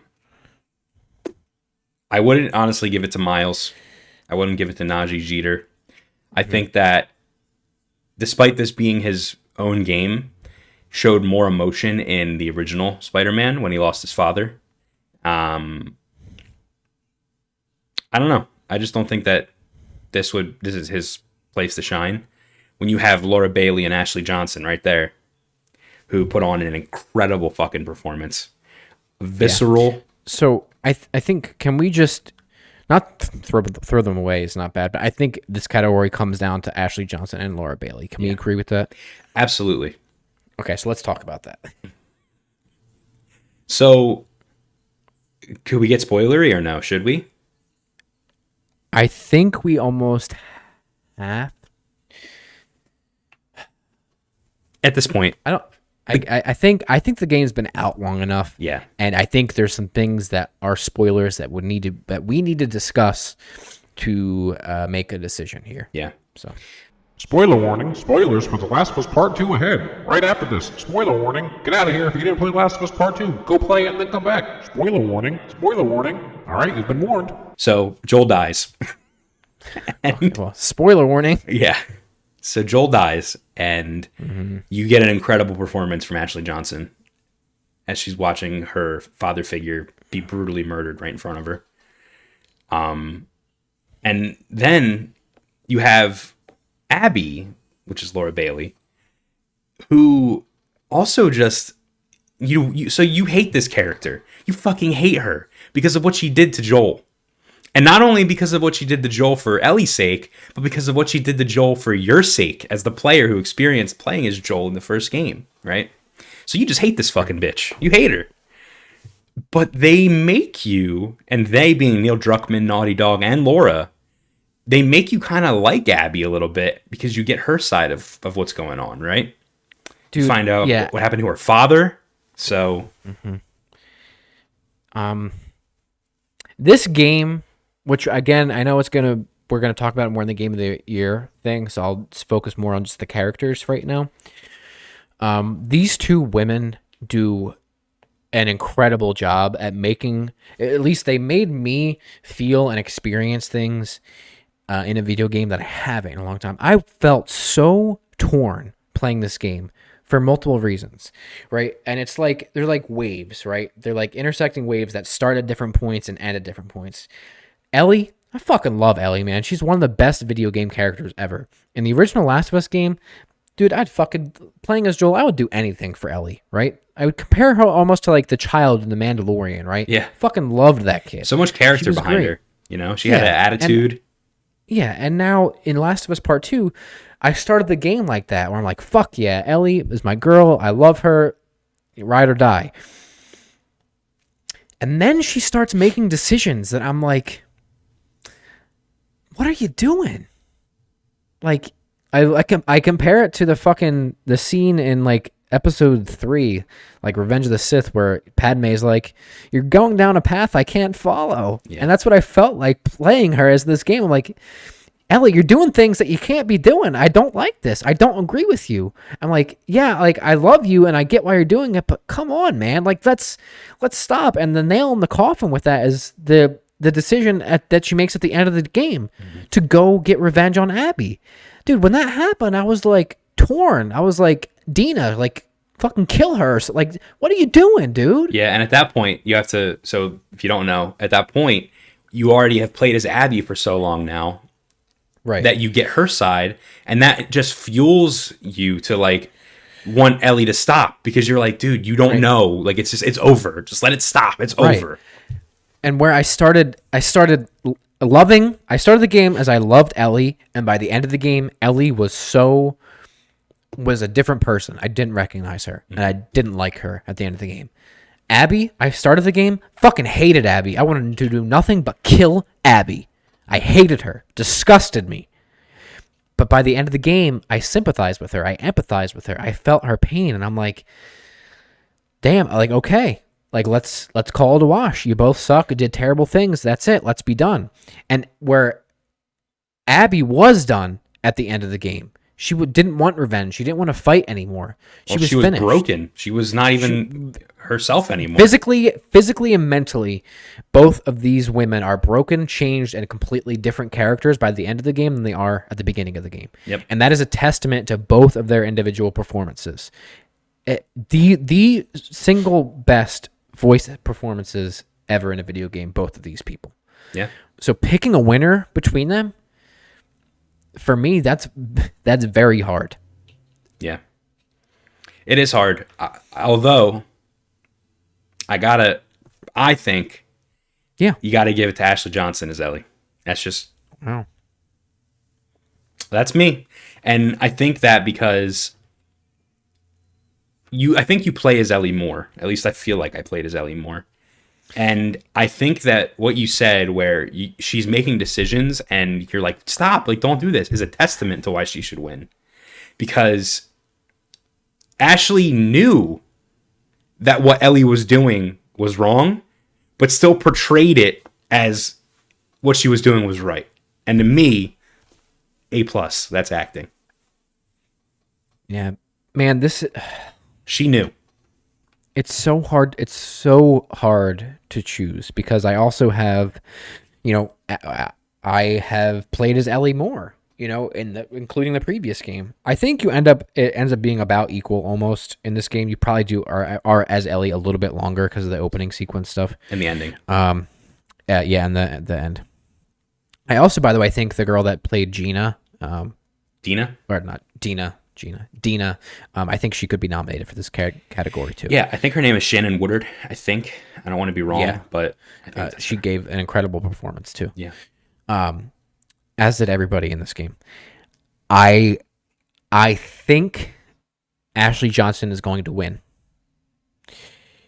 I think my personal choice might be Laura Bailey though. It's fine. It's fine with me. Um, it. I agree with everything you say about Ashley Johnson. Um, and I I almost don't even know if I am jaded by the actual character itself too about picking that because but I just Laura Bailey just yeah I mean to to literally I mean I viscerally and vehemently hated Abby and I, even at points and I think that's how it was designed too. I'm like why the fuck am I playing as her? I don't want to. I don't want to be her. I don't like her and then to by the end of the game understand empathize get and um, support a character like that that I started literally vehemently and disgustingly hating. Not only is that a testament to the writing and the directing and all that, but Laura Bailey's performance. And I think that's a very hard thing to do to completely change a, a consumer's alignment with a character, Yeah. right? Like complete 180. So, No, you're right. I think that listen, Laura Bailey is a phenomenal voice actress. She's been in so many, so many things that I love. Yeah. And I think that, you know, she's one of the greatest of all time. now, I the only thing that makes me not say Abby over Ellie is I still found that Abby was an unlikable character. okay. and I that's not necessarily Laura's fault. She was just playing the role. Um, Mm-hmm. I just didn't even in the end. I st- like I knew what Ellie was doing was wrong, but I still did not like Abby. But it is what it is. That's it. I, I, I, I understand what you're saying. I got you. But yeah, so I, and do, do you think that Ashley Johnson is most likely to win as well? I think so because Laura Bailey is already so celebrated in the Mm-hmm. voice acting world. I think this would be a huge win for Ashley Johnson, um, who voice well acts. deserved. Oh, absolutely. It's she gets a lot less credit, and I think that she also takes on a lot less roles. You don't see her as often as you see Laura Bailey. Um, Mm-hmm. So I, just off that alone, I think Ashley's going to win. Uh, Mm-hmm. But yeah, that's it. Okay. I like it. Uh, d- did did you read that one or did I read that one? I read forget. I read that one. Okay, so all right, moving on to the next one. Best audio design, recognizing the best in-game audio and sound design. The nominees are Doom Eternal, Half-Life Alyx, Ghosts of Tsushima, Resident Evil 3, and The Last of Us Part 2. So we've already gone over pretty much every game here except for Resident Evil 3. I don't think we need to go through one by one and explain each game. Um, I think now Doom Eternal's already up for like best score, I think, and stuff like that. So that's that. I think that Last of Us Part 2 and Ghost of Tsushima are probably the two best ones in terms of audio design. Um, for me, I think my personal choice would be Ghost of Tsushima. Thinking about from a technical and a gameplay perspective, with how the wind guides you in it, um, just the sound of that wind through different objects, the um, specific design around weapon audio, Yep. um, and environmental audio with the foxes and wildlife and other things like that, and all of those elements that are corely, you know, or corely, Jesus, you know, at the core of that game's design, and the audio guides you through the game. And no other game on here does that. While they might be designed really well, I think from a technical perspective and what the intention behind the actual audio design and the sound design um, are, I think Ghost of Tsushima is my pick for this, and I also think it's most likely to win the actual game award. Yeah, I think so too. I think that it's most likely to win. My argument for Last of Us 2 would be um, I don't even remember what they're called anymore, but the group of people uh, that are like in the trees and shit. Oh yeah, Um, that whole whenever they're in the in the game and you hear them in, in your headset, um, the clickers and throwing bottles like to alert them, um, stuff like that is what makes me think Last of Us Part Two. But I think that's a good point. Yeah, that's that's what I thought. But then Ghost of Tsushima, you brought up a lot of good points. The weapon sounds, the atmosphere, the you know wildlife, the wind, which is such an important aspect in that game. I think that Ghost of Tsushima is probably going to win this one. yeah. You made some good points for Last of Us, but yeah, I, I think I would still stick with my original choice. Yeah, I'm with you there. All right, Okay, best score in music, which is you know very similar to the last one. Uh, Doom Eternal, Final Fantasy VII Remake, Hades, Ori and the Will of the Wisps, and The Last of Us Part 2 Uh, and this is for outstanding music, inclusive of score, original song, and/or licensed soundtrack. okay. So, I gotta tell you right now, Doom Eternal fucking slaps. Final Fantasy VII Remake had some music that slapped so fucking hard, Josh so hard. Like I would just be jamming the Chocobo fucking rock or whatever it was called, dude. But dude, Last of Us Part 2. Talk about using the music in a way that just expands the story and just makes sense. So yeah, I just think that The Last of Us 2 uses its music in a way that impacts the story and is important to the story. I mean, just even the take on me scene where Ellie's playing the guitar and she's playing take on me. Um dude, the Pearl Jam song at the end when spoiler alert Spoiler warning, spoilers for The Last of Us Part 2 ahead. Right after this, spoiler warning, get out of here if you didn't play Last of Us Part 2. Go play it and then come back. Spoiler warning, spoiler warning. Alright, you've been warned. at the very end when Ellie only ha- has one of her fingers gone, dude. And she's walking back into her house and the whole house is empty. She lost it all, dude. It's a mess, my man. She goes up and the one thing that she could connect to Joel with is the song. That song. If I ever were to lose you, I would surely lose myself. She picks up the guitar, dude. And I knew her finger was gone. She couldn't play the song, dude. She literally lost everything. And that moment was like a, uh, fuck moment, you know? Yeah. Um, I mean, I think you just described my thoughts and opinions uh, perfectly.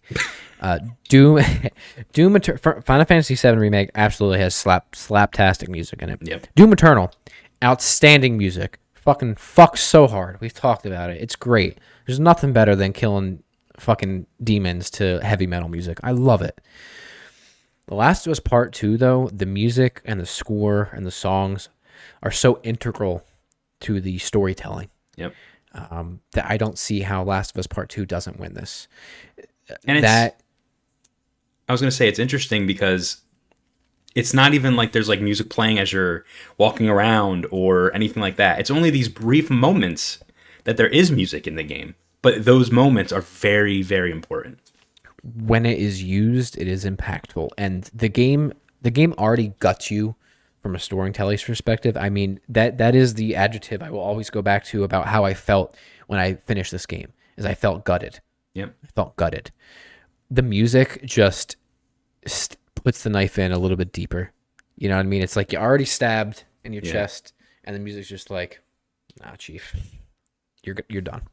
Um, and the instruments that are used and how they are used, and the heavy focus on guitar and other string-based instruments. Um, it's just it works so well and that moment you know I, I i often think about my favorite moments single moments in video games La- the original last of us game the moment with the the um the giraffe Yeah. the giraffe scene that's one of the best moments in video game history to me last of us part 2 i was like they're not going to have something like that it's not possible wrong they did it and it's with it's the both of those guitar scenes, the one at the end that you talked about, and then the one with the take on me when you're singing to, to Dina. Come on, man. Yep. Come on. That's it, man. It's just really impactful. Okay. I didn't realize how. I didn't realize how much I fucking liked The Last of Us Part Two until we started doing this. By the way, Listen, that game is phenomenal. it is. It is, man. All right. Yeah, go ahead and take this one. Yep. All right. So best art direction, big one. Uh, so best art direction for outstanding creative and or technical achievement in artistic design and animation. Nominees are Final Fantasy VII Remake, Ghost of Tsushima, Hades, Ori and the Will of the Wisp, and The Last of Us Part Two. Uh, again, we've talked about a lot of these games, but let's let's go maybe just a little bit more from an art direction perspective. So the creative and technical stuff. Where what what do you what do you thinking here? So when I think of like art direction, I think of two things, right? I think of like 2D, like I think of more of like Hades and Ori, right?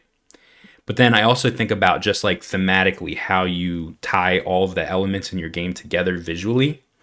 And I think a game like Ghost of Tsushima, where we know they were really heavily looking to Japanese um, samurai film and just that whole aesthetic in general, that is you know, art direction, that is design. That was purposely done that way. So I want to start off by saying I think all of these games have a really good shot of winning because Yeah.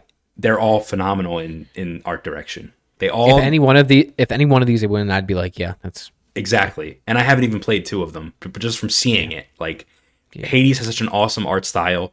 Ori is just beautiful. When you look at it in motion, it doesn't even look like a video game. You know? yeah. Um, Last of Us Part Two may be the weakest one here, mm-hmm. In that it's just like normal life. You know, like it's just like they they didn't have to like look at much. I mean, the zombie designs are fucking awesome, art direction I, I wise. I think my only argument for Last of Us would be how they handled Seattle and taking a standing city and projecting what it would Yes. look like Great point. this apocalypse. Great Um, point. But that's that's the only point I would make for Last of Us. and they did that with the first game too. Um, Yeah. you're, that's a great point. I didn't even consider that. Um, Final Fantasy VII remake was ki- it's kind of interesting because it already had its like themes and it already had its like style from the first game, but they took that and just expanded upon it and made this beautiful world that just Yeah. looks awesome. Yeah. So honestly, man, like you said, I wouldn't be upset if any of these won. Yeah. What would be your your top choice then? Person. My top choice would be Final Fantasy or Ghost of Tsushima, but I haven't played Hades and Ori. And I feel like I'm doing a disservice to this category by selecting those because I feel like this is the category for those two games to win. So, Um I don't know. Okay. I I could easily see Hades or Ori winning. Um, I think Ori might actually be the most likely to win. Um, overall, um, with Hades being very close, I think again it might depend on how some other categories go Yeah. to determine that. Unfortunately, which I think is stupid. Um, but I, th- I think for me personally, uh, going back to again how integral the design is to the game, I think I would pick Ghost of Tsushima because of how just that game is designed and the art direction is not just a storytelling perspective; it's a gameplay element. It's a it's a guide um in in that game and to have I mean there's like no there's like no HUD with Ghost of Tsushima. It's all art direction. That game lead the art direction leads you through that game, and there are so many cool things. I know it's, there's you know it's a lot of intersections of different departments and things like that. I'm not saying it's just the art department you know that is responsible for that, obviously. Um, you know, but I think from looking at it for that perspective and specifically on the creative and technical aspect that they touch on in the description of this category, um, in addition to like animation, I think that is the most solid game based off of that criteria for Yeah. me. I'm with you. I agree. All right. Okay, let's move on to the next one. We're getting we're getting close. So the next category is best narrative for outstanding storytelling and narrative development in a game. And hmm. we have 13 Sentinels, Aegis Rim, Final Fantasy VII Remake, Ghost of Tsushima, Hades, and The Last of Us Part 2. Yes, sir. So here's my thing. Okay. I'm gonna run through each game. I never played 13 Sentinels, and mm-hmm. I'm sure it has a great story, but for all intents and purposes, I'm going to exclude that from Okay. this conversation, including Hades, because I've never finished that either. Um, I agree. Final Fantasy VII Remake. I've already discussed earlier in the podcast about how they took an already developed story and did such unique things with it where they almost created like an alternate universe for Final Fantasy VII. And not only did they do that, but they still like made nods to the original and mm-hmm. they just like I think they just masterfully did a, a remake in a way that you don't have people experiencing the same exact thing that they already played and you do it well. Yeah. I think they could have just done the exact same story and that would have been fine, but they really took a chance with the narrative and did some things that you know people might have been upset with and made it work. And they're even adding things into the game that weren't in Final Fantasy VII original that people are very very excited for. Um I don't want to spoil anything for this one because this one wasn't as talked about. Like I feel like The Last of Us Two, the ending and the beginning and all that was spoiled. Everyone knows what happened.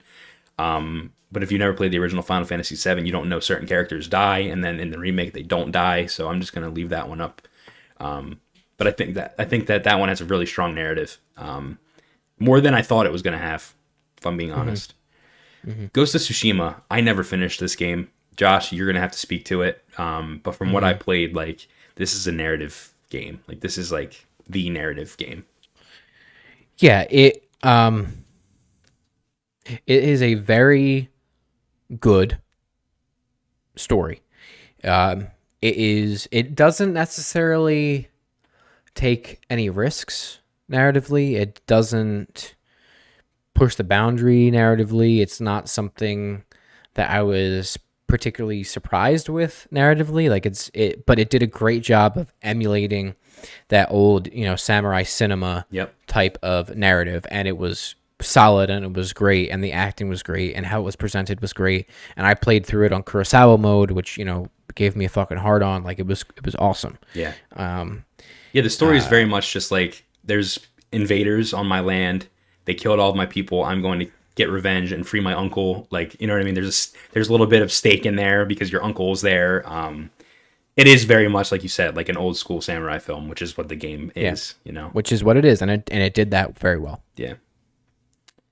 Uh, and then you have The Last of Us Part Two, and we talked about this already. We talked about the the story when we talked about the um, actresses and actors that were in this in this game. Um, my man, this game makes you feel a certain way, and then shits on you for feeling that way, and then makes you feel a different way, and then makes you feel another way. It's just it's masterfully done almost not masterfully because it almost like hits you over the head with it like um there's a moment in the game where like you'll kill a dog and then you'll feel bad about killing they make you feel bad about killing the dog by making you friends with the dog you know what i mean so it's a little almost too much but damn man but it's intentionally designed that way though I feel like you're right. You're right. So when they make you hate a character and then make you like the character and almost resonate with that character more than the main character of the game, that's a great narrative. You know what I mean? Mm-hmm. That's great direction. Yeah, for for me, I, I mean, and I think we're getting into a territory now where these games can win multiple categories from here on up. Um, I think it's even likely. Uh, for me, it, this category, hands down, I, I give it to The Last of Us Part Two. Um, for several reasons, we've talked about a lot. The acting is a big part of that. Um, the complete dichotomy of how you feel at the beginning of the game versus the end of the game towards different characters, you know, specifically obviously Ellie and Abby, um, and even Tommy, which, you know, that that's a whole wild thing in and of Yeah, itself in that's there. true. Um, but I really have never um, felt the way that I have about a video game ever before in my life. I've I've never I mean, I and it's so weird to give a game credit for making you feel this way, but I've never felt more defeated and gutted and like empty and cold and like just done. Yep. Like emotionally done and drained after playing a game in my entire life. Yeah, me Uh, too. like There's last- movies that have done that, and I've been like, Yeah. wow, holy fuck, that movie just really killed me. Yeah. Like, and that's what this Yeah. game does. Yeah, I I mean the game you know, it starts off too it's so deceptive. Man, it's written so well, man. It starts off so cool and like almost nostalgia y because you're with Ellie and she's older and there's all these new things and you're with Joel and things are great. She's it's like- edgy with Joel too, and the fact that like she doesn't want to connect with them. You know what I mean? Yeah, and it's like this is cool. Um, but then it's like, man, this is this is not cool. This is not cool. Um, and I just I, I've never felt that empty after playing a game. But that's exactly what it was designed to do. Exactly. Uh, I've I've never felt about characters the way I have before. I've never experienced a story the way they had before, and it's not like it was doing anything new in that sense. You know, you had two kind of parallel storylines happening at the same time. Um, that's not that's nothing new. It's been done before, but the way it is done with the interplay of those characters, I I I, from that perspective alone, I think I, for me, there's no other game that could win this category or should win this category. And I also think, besides my personal opinion, I think Last of Us Part 2 will win this category, hands down. I agree with you. Next category is Best Game Direction. Okay. So this is awarded for outstanding creative vision and innovation in game direction and design. Nominees are Final Fantasy VII Remake, Ghost of Tsushima, Hades, Half Life Alyx, and The Last of Us Part 2. This category, I think a lot of arguments can be made for every single one of these games. Yeah, for the ones I've played, I agree. So, what do you got? What are you thinking? So I'm thinking with Final Fantasy VII Remake, the direction had to be tight because you're taking something that was so basic and so. I mean, listen, it had a great story, the original Final Fantasy VII, but it was so basic in its presentation, and you had to basically direct it from the ground up. You had to block out the scenes. You had to have the characters in a way you wanted them to be. The voice acting was completely new. Um, everything was it was brand new. So you had to do it all from scratch. And it's also a game of huge scale. This is only part one of however many parts it's going to be. Um, and I think it was done well. I think there was no plot lines that I was left hanging. You know what I mean? It was just a good cohesive experience. right. And it's only like one part of a larger thing. too, Several, yeah, several parts. which is, yeah. So he's already the director is already setting the the groundwork for what's to come as well. Um, and then you have Ghost of Tsushima, which is like a marvel of a game because it's like a, it's like one of the first games that's like themed. It's like a thematic game in that it's themed after these samurai films, and mm-hmm. it was like no stranger. Like that's what it was supposed to be. It's not like Sekiro where it was a samurai game and then they like kind of just threw other like threw their own stuff at the wall. This was like, hey, we're making a Japanese samurai movie game, and mm-hmm. that's how it's going to be written. That's how it's going to be directed, and that's how it's going to be. Um, I haven't finished it, so I can't really speak to much of this game, but um, from what I played, it's tight.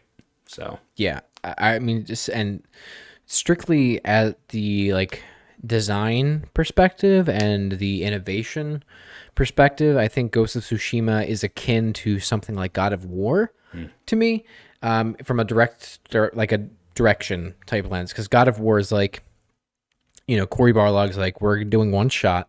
Oh, it's going to be a one take game.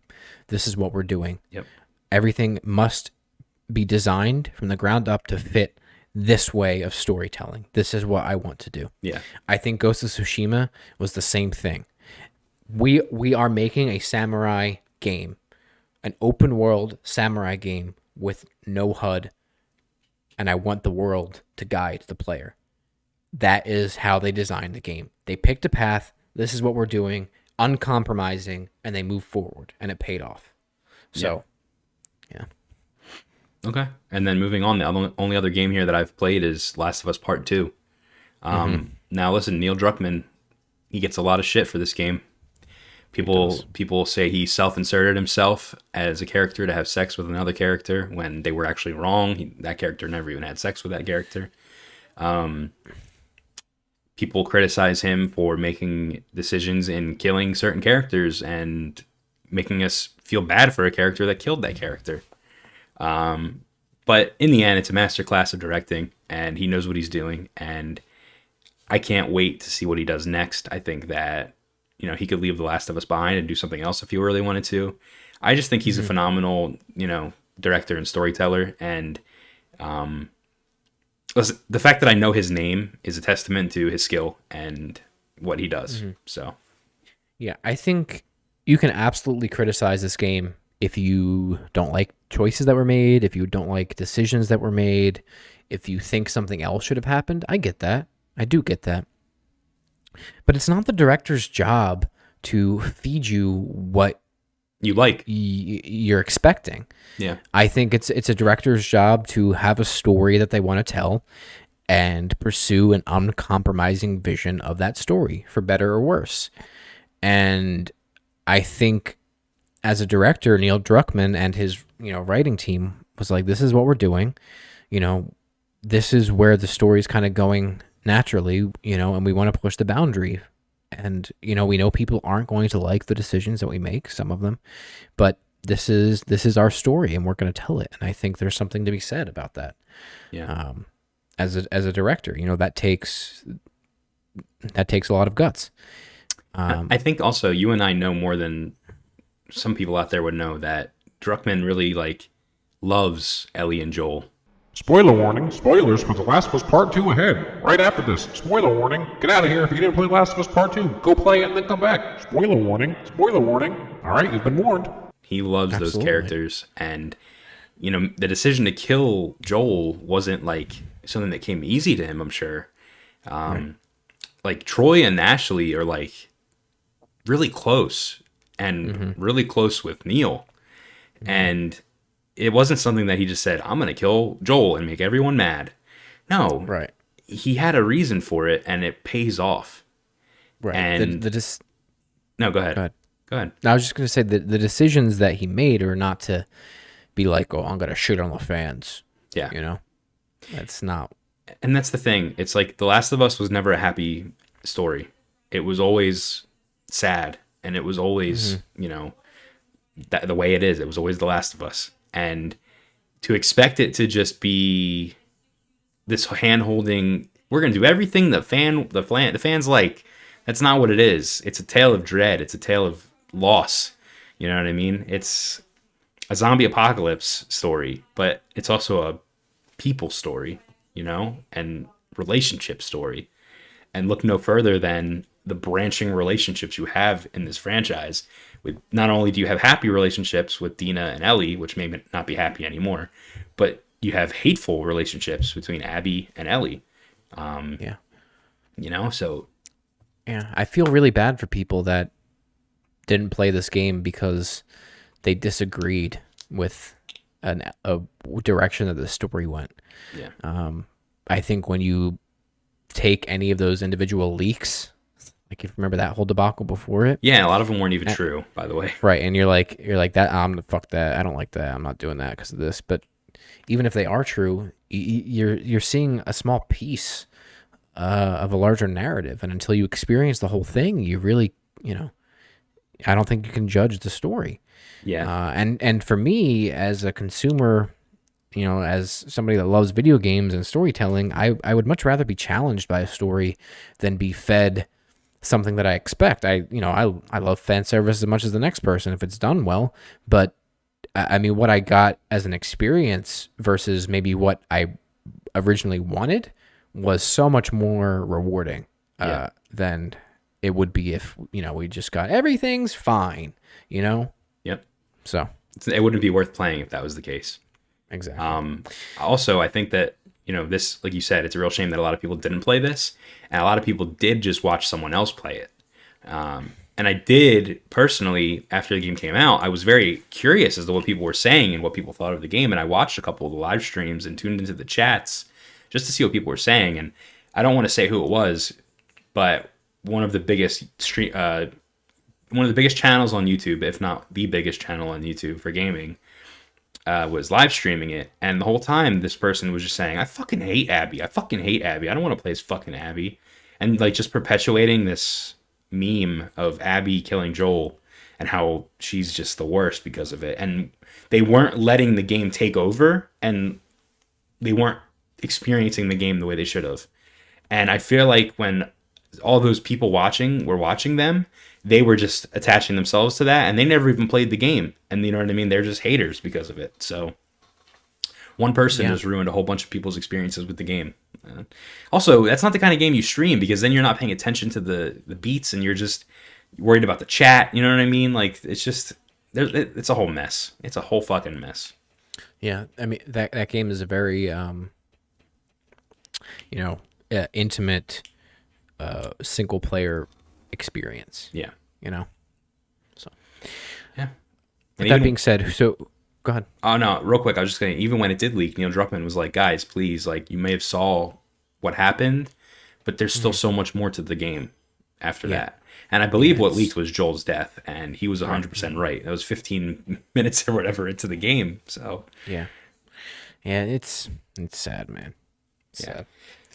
So best But, game okay, so yeah, who do you think's gonna go to? I'm gonna give it to Last of Us 2, man. That would be my personal choice, and also who I think is gonna win. Uh, I I just it.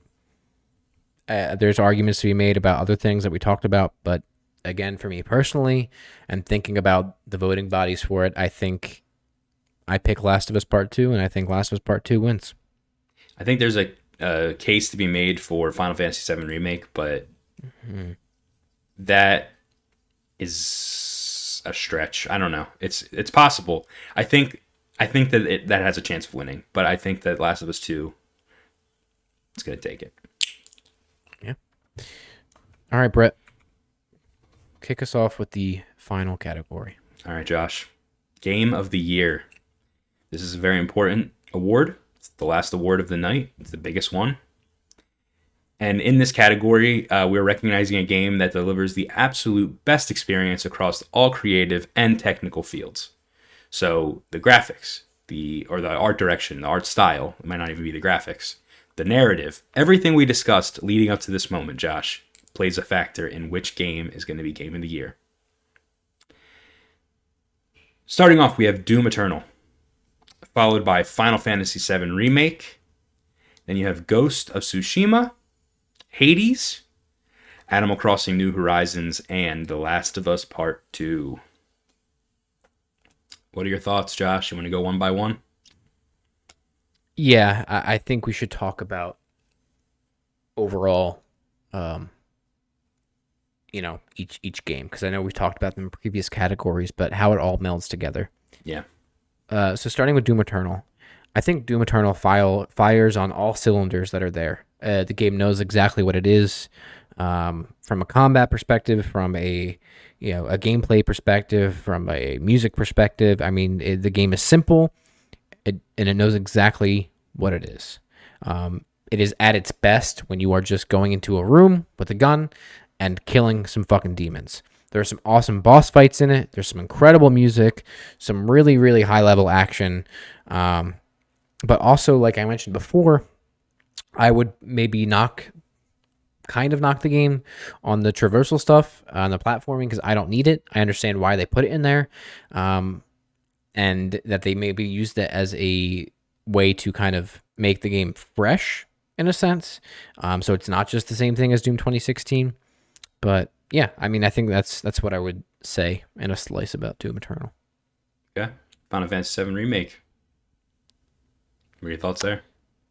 I think Final Fantasy VII Remake is a really good game. I think the fact that they were able to take a game that was so old and not just make it look and play the way um, that you would want it to now. I think the things that they did with the story that changed the original, that were surprises and fresh for fans, I think that's important. Um, I think from a like you know it's it's at its best when it is you know over the top and you know you're you're fighting. Um, I think the narrative is fantastic. Um, you know, and I, I really enjoyed all of the characters that were in there too. I think my issue with the game stems from some technical stuff, um, just as far as traversing through areas and maybe the length it takes to get between certain areas. Um, I think there's just some cumbersome animation type stuff and whatever in there uh, that knocks it down a little bit for me. But I I think there's a strong case, obviously, to be made for it being game of the year. Yeah, I agree with you. Uh, pretty much everything you said. Um, I didn't want to chime too much in on Doom Eternal. I haven't beaten it, so I don't have much of an opinion. But Final Okay, Fantasy yeah. VII remake, um, yeah, I, I'm with you, man. I just, I think this is serious, a serious contender for Game of the Year. Like I have no ifs, ands, or buts about this one. Actually, as a matter of fact, I don't think I have any ifs, ands, or buts for any of these games. Uh, I haven't played Hades, but um, Mm-hmm. these are all serious Game of the Year contenders. I, I wouldn't Yeah. question any of them. Uh, Ghost of Tsushima, we've talked about this so many times already, uh, as most of these games uh, we have. Mm-hmm. What do you think, man? Like, do you think that this one could take it or what? I I think Ghost of Tsushima. I th- well, I do think it could t- could take it. I don't think it will, but I think it could. It just it it does so so much so well. You know, I, I mean, it is it is an homage to samurai cinema. It is a love letter to those style of films. Um, I think the addition of the Kurosawa mode in there for me um, was such a huge seller since I'm a Kur- Kurosawa fan. I think from an art direction perspective, the game is beautiful.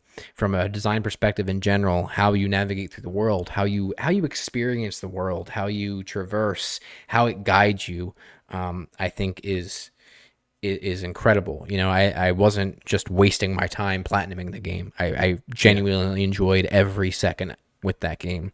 The the narrative is solid. Um, there is some awesome combat. The sword play feels so good. Um, and there's so many awesome incredible parts about that game. And I also something we have not talked about yet is I have not spent more time in a photo mode with the game in my entire life. I mean, I spent a lot of time in that photo mode. Um, and it is just such a gorgeous game from top to bottom, directed and designed to perfection. So That's excellent. No, I, I haven't finished it, so I can't um, I can't speak to this one too much. But from what I played, I agree with you, and I think that um, the only thing that might hold this one back is the narrative, and they did that on purpose. So, I mean, can you knock it for it? No, but at the same time, if another game has a better narrative, that might knock it out. You know. yeah, Um, Hades, we, we can't say much. I, neither of us have played it, uh, although we would Yeah. love to try it sometime. yeah. Um, I th- I think it, it, it does have a very strong possibility of winning though. Yeah. Um, even though we haven't played it, I know people love it. I know it's an incredible game um, from both a narrative perspective and a gameplay perspective. It's nominated for a lot of the other big categories. You know, I, I think it's it ha- is a serious contender to win, even if we haven't personally played it. Yeah, I think this one has come up a lot more than I thought it would have in all of the categories. And I think that um, you know, despite however many awards it'll win, it's one that I'm gonna have to buy afterwards and try it out. Oh yeah, for sure. So Animal Crossing New Horizons, dude. This could be this could be it. And I don't know if you realize that, but the impact that this game made, the amount of copies this game sold, you know, the time in which this game came out. This could be it. Yeah, I, I mean, I I fully agree with you. This uh, one of the most important things about this game is it came out as soon as like lockdown started happening for COVID. Yep. I mean, this game sold so many fucking units, and it's it's insane. It's insane how many people play this game. How many like normies played this game? Just it's it's it's it's a it's massive. It's massive, um, and it's also a fantastic game. You know, there's a lot of cumbersome stuff in there that we've talked about, particularly with the multiplayer. Um, you know, I know they have updated like house storage and stuff now, but I also love the different events and the season stuff, seasonal stuff that they've been doing. You know, I've I spent, I think we both probably have spent a little over a hundred hours or somewhere around there with the game, um, and I, you know, I that, that wasn't a waste of my time. I thoroughly enjoyed all the time I played with this game. I mean, I played it every fucking day for hours on end when it came out. You know, there wasn't a day for a month I didn't play that game. Yeah. Um, you know, it's it's incredible. I agree. I think if if one of these games is going to be the sleeper surprise, like holy shit of the Game Awards, it's this one. Yeah. Um, I don't think it's not deserving. I just think that it would be pretty huge. You know, Yeah, it's the most accessible game out of For all sure. of these. for sure. And it doesn't have like a crazy narrative. It, it doesn't have you know a lot of the things like it doesn't have the it has great music, but it doesn't have like the Doom Eternal level music. You know what I mean? It's not cinematic. You know what I mean? Right. It's if this wins, it's you know gonna be pretty crazy. That's all I can say. Yeah. It's and listen, it's it has a lot of merit if it does win, and I would see how it potentially could. It was like You the know? hero of quarantine. So Yeah, yeah, and you know it it connected a lot of people too. You know, and um, it's just I think there's a lot there's a lot of positive things to say about it. I didn't even think about that aspect right away, but you're right. It did connect a lot of people because of the multiplayer. We couldn't see each other, but we could go and we could play that. You know. Yeah, And we were we were wearing our masks in game too, you know. Yeah. So that's interesting. But um all right, so last one is The Last of Us Part 2. I mean, I don't know what else can be said. Yeah, platinum this game too. Um, we've talked about it at at nauseum almost at this point. I mean the the the performances from the actors in it uh, are incredible. The score is incredible. Um, the narrative is incredible, even though you know it's it's kind of controversial and polarizing. The narrative, I mean, it it it did exactly what it set out to do. It was directed brilliantly. It was written brilliantly, um, and I've never felt the way I did um, after a video game ever before in my life, which was just gutted and defeated. Um, and to have a game make you feel that way and both hate and empathize and love and despise all these characters at the same time, uh, I've never experienced that before. And I don't know if I ever will again. It is just eh, from top to bottom a, a brilliant, brilliant, and beautiful game. I agree with you. And I think Josh well, first of all, let's, I'm going to preface by saying this. I came into this, I did not know any of the awards. I did not know any of the nominees. I went into this completely blind and just went through it all with you as we've been doing for the podcast. And I didn't think that I would say this earlier, but now after going through it with you and discussing this, I think that The Last of Us Part 2 is my game of the year for 2020. Bret, I agree with you. I and I I did know the nominees beforehand, um, and I knew I knew I personally was going to like it for a lot of the other ca- other categories. But since you know it's been a little while since we played it, I think just honestly just us talking about it again, and me thinking back to my experience with the game, um, and what it was like to play it and how I felt. You know, you can make a lot of arguments for a lot of these games for different reasons, right? And what even is the game of the year? What even is the best game? It's subjective, just like any other kind of media. You know, people like different things. And just because we think that this is the game of the year or that if it wins game of the year or whatever it is, doesn't mean that you thinking that Ghost of Tsushima or Hades or even a game that's not on here, you know, doesn't mean that that's not valid, you know? But for me, with these specific nominees, I, I I would give it to Last of Us Part Two as well. I just I don't I, I don't think I don't think any other game comes close to what it was like to experience that. Absolutely. And I think it's worth noting, I believe that The Last of Us Part 2 actually was nominated for the most game awards this year as well. Yes. Mm-hmm. So, I mean, that goes Yeah. to show you right there, you know. Yeah. We're not alone It's- here. No.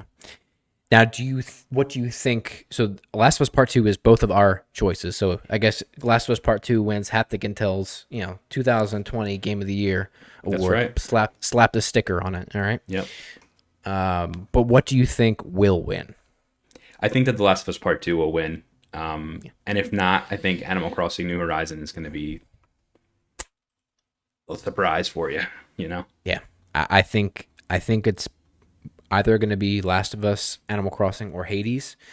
Um, I think Hades could win, um, but I think Last of Us Part Two will win. Yeah, I'm with you. Um, and really based off of obviously everything we talked about, but because of the amount of categories it was nominated for.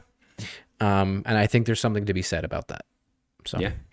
I think I'm actually going to download Hades as soon as we're done this podcast and I'm going to play it because I feel like I'm doing a disservice by not playing it and it's been nominated for so many things. I actually think it Mm-hmm. almost might be like the second most nominated thing uh, Yeah. for the Game Awards. So I think I'm going to give that a shot.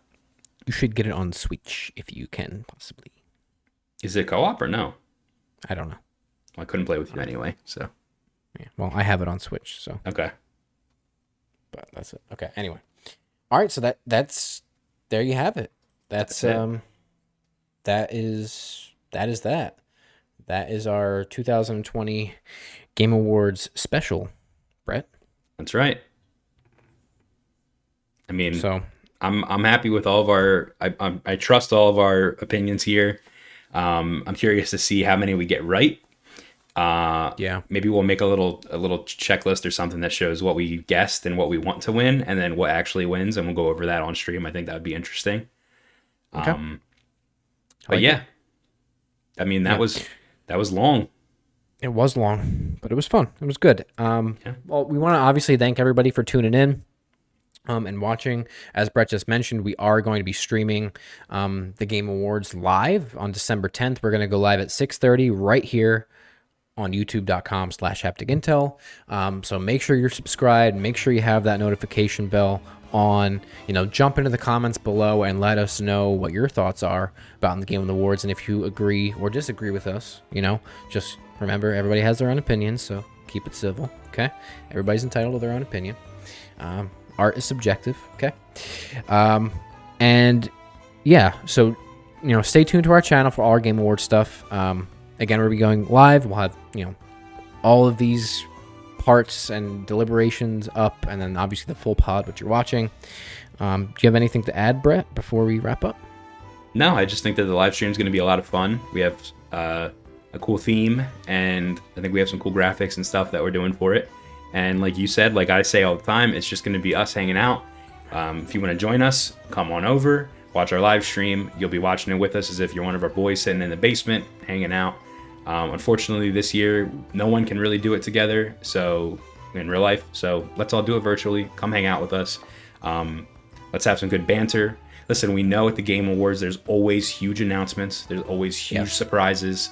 So this is something you don't want to miss. Even if you don't care about the the awards themselves and the recipients of the awards, um, this is like an E3 type of thing where anything can happen. I mean, we had fucking Yeah. Vin Diesel come out last year and show off a really bad Fast and Furious game. So anything can happen, and you know what? We hope you're there with us to experience it. That's it. All right. Thank you, everybody, for tuning in to our 2020 Hapticast Game Awards special. Um, thanks for watching.